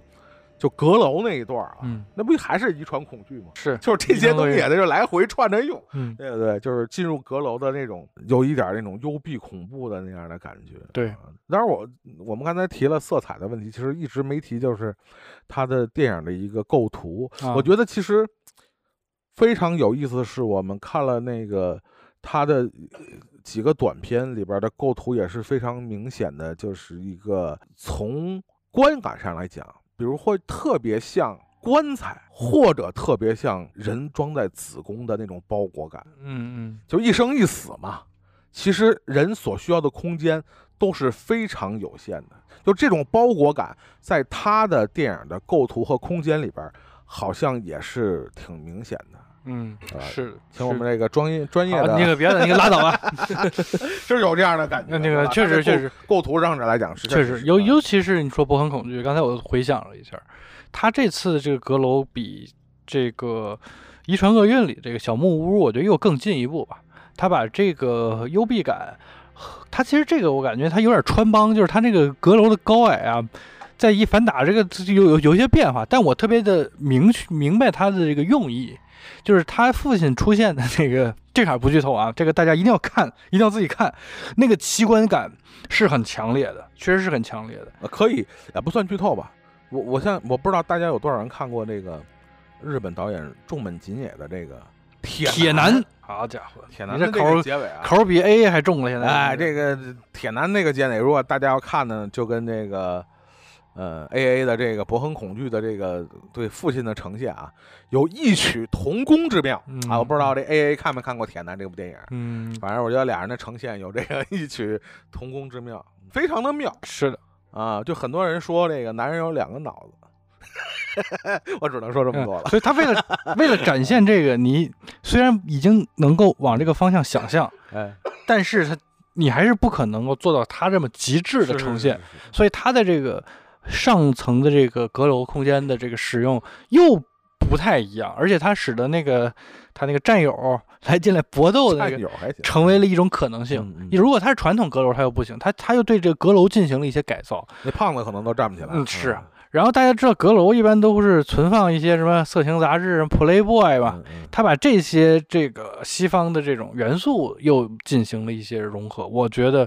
是颇具心思的一个一个用法。这次的空间的调度我觉得可以说是集前两部的大成。呃，《仲夏惊魂》呢，它是把那种特别大型的空间，尤其是居住空间，它这次在它前头那个小公寓单间儿，我觉得做的非常好，一下就超越了他原版的一一年的那个我说那个短片，那个那个基本上没有什么空间感，就是一楼梯下来之后，他他在门口那盯着什么我砍死你啊什么的，你根本看不出来他这个空间的格局是什么。这次他把这个格局，我下来之后，我他妈怎么有三百米、一百米冲刺，把顶门什么，我看得特别清晰。然后到了母亲这边这个大宅，他有一柱子，就荣誉柱似的，然后把他所有的照片都贴，我就是他所有的脉络，我是很清晰的。而他又结合了一些他在第一部里头他拍刚才说的小木屋啊，包括那个微缩景观呀、啊，又又用到了他后面的这个小阁楼的部分当中。我觉得确实是能够看到，虽然说他第一部第二部就已经很成熟，但是第三部的还是看到了进步，是挺难得，也也让我非常惊讶的。对，刚才提到 A A， 我特别希望他跟艾米亚当斯合作一次。太冷了，你这个梗。另外一个 A A， 哎。其实我突然，我觉得我我突然把这个话题啊扯到这个一开始这个日落君问咱俩这个话题，嗯，关于这个 A A 这三部作品的这个排序啊，对，日落君是选的第一名是《仲夏夜惊魂》，《仲夏夜惊魂》，嗯，然后老段选的是这个《遗传厄运》，《遗传厄运》，呃，我不是找平衡啊，其实我整经过咱们整个录音这段时间啊，我这个一直在想，那其实我可能会把这个伯恒恐惧搁在第一位。因为确实就是对我来说里边很多的，就与其说他在拍一个我们一般意义上的呃惊悚或者是呃或者心理恐怖或者你 whatever 你叫什么都好，他其实真的就是在在说恐惧这个事儿本身，或者说在表现恐惧恐惧这个事儿对人的影响。所有的以前的恐怖电影或者是惊悚电影，他们是在用故事，在用情节引起其实是观者的恐惧。那很少或者说几乎我我印印象中没有一位导演或者一位创作者在实打实的在演恐惧这本身是个什么样的东西。我觉得在伯恒恐惧这个就真的是它字面上的意思，它真的就是在表现呃，尤其是我觉得是男性的恐惧，尤其是一个呃原生家庭出来的，然后就像我们说的，就是呃，起码从看起来是一无所长的，但我们去细想想，这这不就是我们大多数人的一个状态吗？真实的一个状态吗？就是说，尤其现代人越来越接近的那么一个。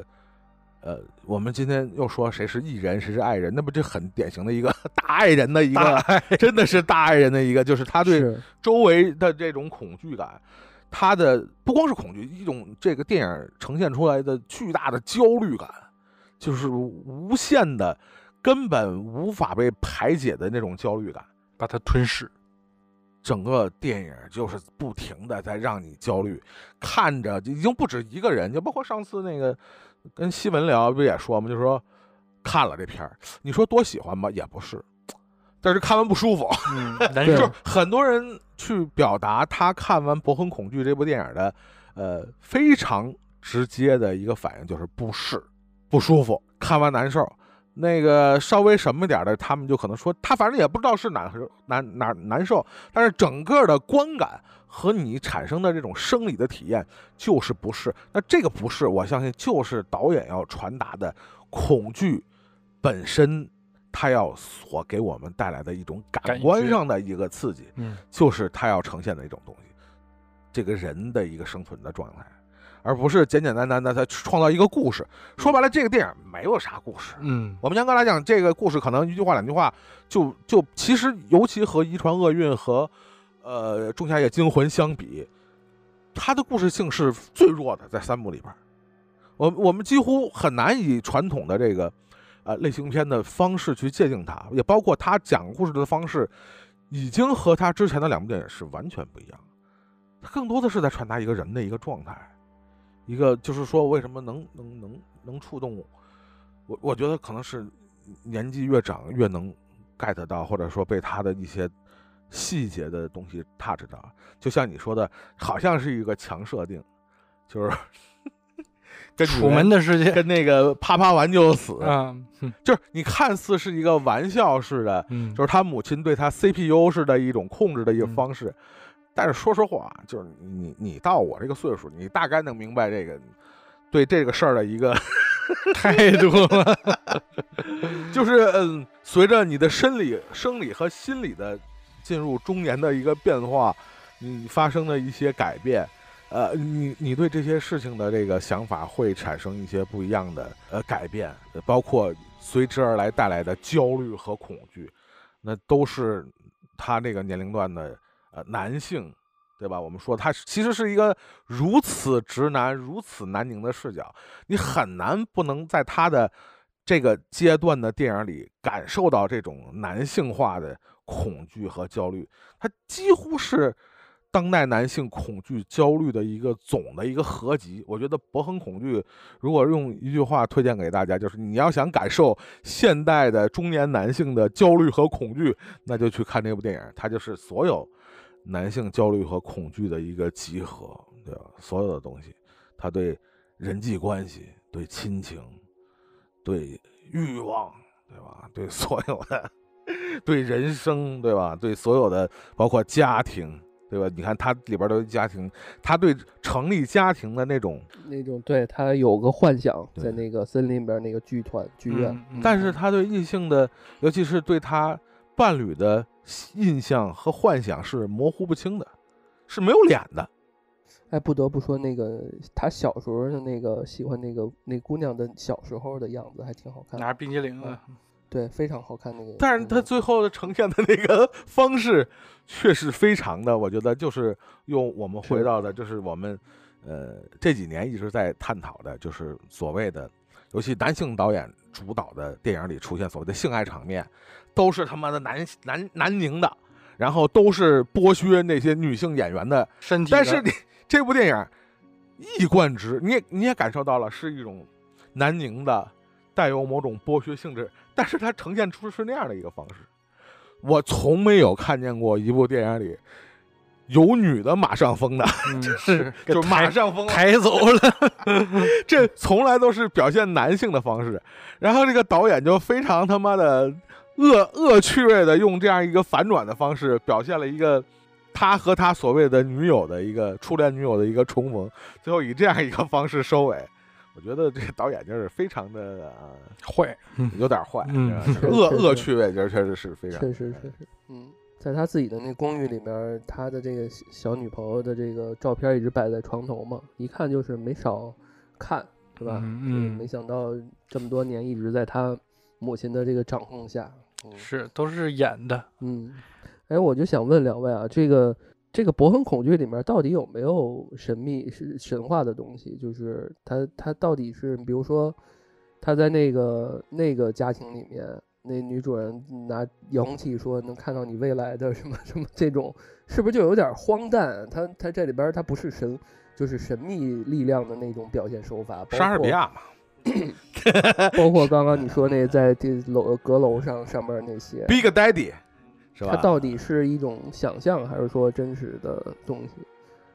就是怎么去解释这件事情？我觉我我觉得两种思路都能解开，嗯、然后也都能说得通。我个人更倾向于是主观的臆想更多一些、嗯因，因为他在森林里面想象那个台上的那个演员是他，对对对对对，那我能清楚的知道、嗯、投射在别人身上，是是想象的，嗯、但是。那这两段我不是特别能清楚，嗯，所以他爸爸到底是什么样一个情况？嗯、我我我是觉得是不是个怪物啊、哦？我我觉得这个其实能够又回扣到遗传厄运，就是到底遗传的是什么厄运，和到到底你们家这是个什么诅咒？我觉得在在遗传厄运里可能这解释是很模糊，但是在这个片儿里头，我个人倾向是比较清楚的，就是所谓的这个诅咒，所谓的不能啪啪啪啪啪啪就死的这个事情，就是母亲对于儿子有可能会脱离自己控制的一种说辞，而所以导致什么马上疯也好呀，什么看见那个 Big Daddy 也好呀，这些应该就是他内心对于性和对于来自父亲这一方的想象的一个一个洗脑。就是妈妈每天都会说这个爸爸到底是个啥，或者是他每次问妈妈也都不说，到最后爸爸在他心中的形象，你就可想而知，就是一个提供了我一半 D N A 那个来源嘛，那那个来源是什么样的，不就是就是那样的。他其实没有别的东西可想象。他你看咱们看过很多好莱坞电影，也是那种单亲母亲抚养孩子，经常会母亲会拿一照片，包括咱们看师傅徐晓峰导演那片，我要去找什么 Valentino。基本上都会会有一个人形的一个指向，或者你爸呀出国了，什么这个有工作啊，很忙。你看他在这里头对于父亲这个，尤其是这个描述都几乎没有，所以我我估计他对于这个爸爸这个形象就是只有生理上的认识，就是给我带来生命的这么一个人。那他可能某种程度上他就可能是个器官了，所以我我倾向于这个是一个。完完全全的主观的具象化的一个一个一个东西，而不存在神秘的力量。这个可能也也和他这个片儿的逻辑上会有一点打架。对对对，我也觉得不是那个逻辑。嗯，嗯因为他最后又又给我搞一个打破第四堵墙，然后那个我这是真人秀的东西，就是说实话高概念有点太多了。如果是那么做的话。而博博的那个日常状态，就是对什么都特别惊惧，那种小动物的那种那种性格，一看他就是一个怎么讲呢？从小可能受的这种心理创伤特别重，所以他渐渐形成了一种人格吧。我我倾向和和和很严重的心理疾病。这个表演其实刚才你说是全新的，后来我想他其实也有迹可循，就是我之前在哪一期节目里推荐过的，你从未在此。也是由凤凰帝出演，并且夺得了当年的戛纳影帝。他讲的是有战场创伤 P T S D 的一个老老兵，回到了日常生活当中，他无法面对正常生活，他他老有那种自残倾向，变成了深渊人啊，是对，是惩罚者，出租车司机锤哥。但是我觉得这个刚才呃老老段提的这个问题其实还挺有意思啊。其实还是那句话吧，就是大家如果。呃，有时间有条件的话，就毕竟才三部电影嘛，虽然总时长挺长的，呵呵就是大家把这三个电影如果要串起来看，其实我觉得答案还是，呃，就是很很明显的，就是导演一以贯之的在性别这个话题上，其实他还是一个非常，呃，有一个明明确的态度的，就是大家去看，比如说《遗传厄运》里边的这个。父母最后的这这个家庭呈现的最后的他那个形态，对吧？就是所有的这个整个这个家族的，你说诅咒也好，还是阴谋也好，是他姥姥主导的，然后由他姥姥的闺蜜和他妈亲手操作的，以牺牲他们家族所有男性为代价的，然后召唤来了这位所谓的外国财神爷。但是这个外国财神爷又从女性的身体转换到男性的身体，这都不只是一层的反讽。就在性别的问题上，我觉得 A A 是非常的，呃，有有它狡猾的地方，但是又有它非常，我我觉得是有它锋利的地方，就是它用一种其实是反讽的方式，就是女性的成功以牺牲一个家族的一个方式，然后召唤所谓的一个邪神，然后。《仲夏夜惊魂》那就更是了，对吧？最后塞到一个熊里边，对，就所有的这个女主一块来的男性同伴是吧，都沦为了祭品。然后这个女主就是也没什么，没怎么用劲儿，是吧？就顺其自然的、顺水推舟的，就成为了这个是吧部落的吉祥物。然后呢，伯恒恐惧呢，又是更典型的，就是母亲就是无所不在，无所不在。然后刚开始还痛心疾首的以为他母亲是吧受到了某种诅咒，然后然后到最后发现他们一切都是假象。然后母亲已经成为了，就是说已经是这个这个高高在上的这个已经人间亿万富翁了，呃、嗯，人间的这个叫什么当代的神是吧？嗯、这个资本家就是当代的神嘛。所以就是我们去看他的这些作品里边，其实还是有一个非常明确的在性别问题上啊，有一个非常就是看似是一种正面的歌颂，其实又是一个多重的一个反讽式的这样一个表达的一个方式，我觉得还挺有意思的。OK， 感觉今天也聊的差不多，主要是把阿里埃斯特导演的这三部长片进行了一个梳理。我相信大家呢，就是如果没有看到听到这儿，虽然被剧透很多，但应该勾起了你的很多兴趣，还是推荐你完整的看一看。呃，他的这三个片儿，我是觉得你就是断断续续的看也无所谓，也, 也无所谓，你当个剧看，对，当一个剧看。嗯，反正他就是我们刚才群里也聊，我说这个，呃，他这三部戏一部比一部长，然后第一部是俩小时，嗯，第二部是两个半小时。第三部是三个小时，反正看这个情况，反正早晚就四个小时、五小时呗，看这个形式，反正就是分着看呗。我觉得没，我觉得没关系，我觉得不太、嗯、不太影响这个观感啊。是的，确实因为这个、呃、短视频的时代嘛，大家这个注意力啊，确实真的反正很难集中了。我我是不在电影院看，我基本这一个片儿我很难就超过俩小时啊，我真的很难一次嘛完整看完。其实我倒挺期待它能不能拍一些纯喜剧搞怪的那种，啊、嗯，就是非恐怖片，对，嗯、就是轻悬疑什么的。现在有点过于重了，重，嗯，对，因为时间还长，我觉得他以后肯定会能尝试更多吧，嗯嗯，他先把这一套玩玩玩熟了，玩熟了，嗯，嗯嗯确实能把这种强视听的东西拍的如此炉炉火纯青，拍其他类型片。我觉得对于他来说根本不是问题，就看他什么时候想转。嗯，希望他后面能够尝试一些。我倒是刚才说跟 A A 合作，也是开玩笑。我倒是希望他后面能跟一些真正的，不是像杰昆菲尼克斯也好，石头姐也好，就是在这个类型里，其实大家也都看的比较多的演员。我倒是希望他跟一些大明星，真正的那些超级巨星合作一些。有趣的东西能够碰撞出一些好玩的部分，因为说实话，虽然咱们都非常喜欢杰昆·菲尼克斯，但是大家都知道他的演技和他对于人物的那种雕琢的程度，呃，还是在一个怎么说呢，可预知的一个维度里。虽然我很喜欢，我也我也我也希望他能够多演，但是像《伯恒恐惧》这种片儿，如果如果让我想象。是一个像小罗伯·唐尼这样的演员来演，我会更觉得更有期待一些，会觉得他能够给我提供的这些新鲜感也好，趣味也好，可能还会会更更丰富一些，更多一些。但是这可能是不是他也跟 A 二十四 调性不太一致啊？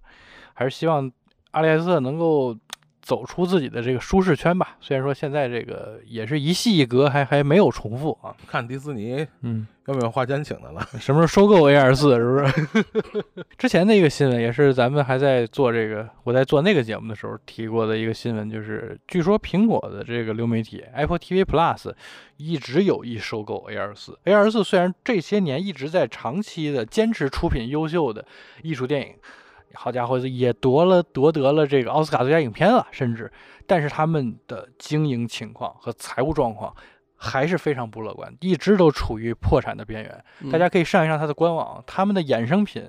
做得非常之好，据说它衍生品的销售额都快赶上它的这个卖版权的数量，但还是有点入不敷出。我觉得可能跟整个大的这个电影的环境还是有关系。就是，嗯，现在不是说看谁挣多少钱，就看谁赔得起，看谁烧得起钱，看谁赔得起。所以这个这独立电影的这个厂牌啊，可能相对来说底子就没那么厚，对，比较艰难，所以就是比较难挨吧，这日子就比较不太好过。是是，还是希望他们都好啊，希望都能出更多好片。对，我们就能有福气继续欣赏这些才华横溢的电影人的是吧？嗯，天马行空的作品。OK， 那差不多，嗯、就是本期的节目基本就这样。我还是推荐他三部长片当中的《仲夏夜惊魂》，我还是推荐他三部长片中的《博很恐惧》。哎呀，其实我也不是特别推荐《遗传厄运》，因为我觉得容易应激，你知道吗？嗯，但是整体的这个氛围渲染的还是挺好的，因为我觉得最后。哦，我觉得除了呃这位导演 A 这位导演，包括 A 二十四 有好多其他的导演啊，这灯塔的那个导演叫什么？嗯，对吧？叫什么罗罗伯特艾格斯啊？对，然后蛋哥蛋蛋蛋桃对，然后当然他也拍过一些比较轻松的那个，前段时间那 Past Life 过往人生也是他们的啊，挺嗯，因为我之前我们我跟女朋友还聊过这个，还那还挺好的。最后这个。调度我觉得特别棒，就是送男友这一段、嗯、也推荐给大家啊，对对，送给大家啊，行吧，那这期节目差不多，也感谢听众们那个订阅我们的播客啊，这个对我们三个台的播客，对糖蒜广播，还有日落午夜场，还有安全出口啊，这个是我们。新策划的一个系列的聊电影的节目，嗯啊、全新的一次尝试啊，一些尝试。然后也欢迎听众们在节目下方留言，留言嗯啊，想听我们这个几个人接着聊点啥，哎、聊点啥，嗯、你们可以这个帮我们出谋划策。对对，呃，这个是打了一个头阵，然后未来，呃 ，A 再拍什么，我们可能还会再持续关注，然后也可以继续再做他的这个。呃，新的电影的一些那个节目吧，然后最后听众留言，你们别聊了，嗯，差不多啊，算了算了，聊一回得了，嗯，聊这么好，下回别聊了啊，嗯，行吧，那感谢大家收听，啊，下期再见，拜拜拜拜。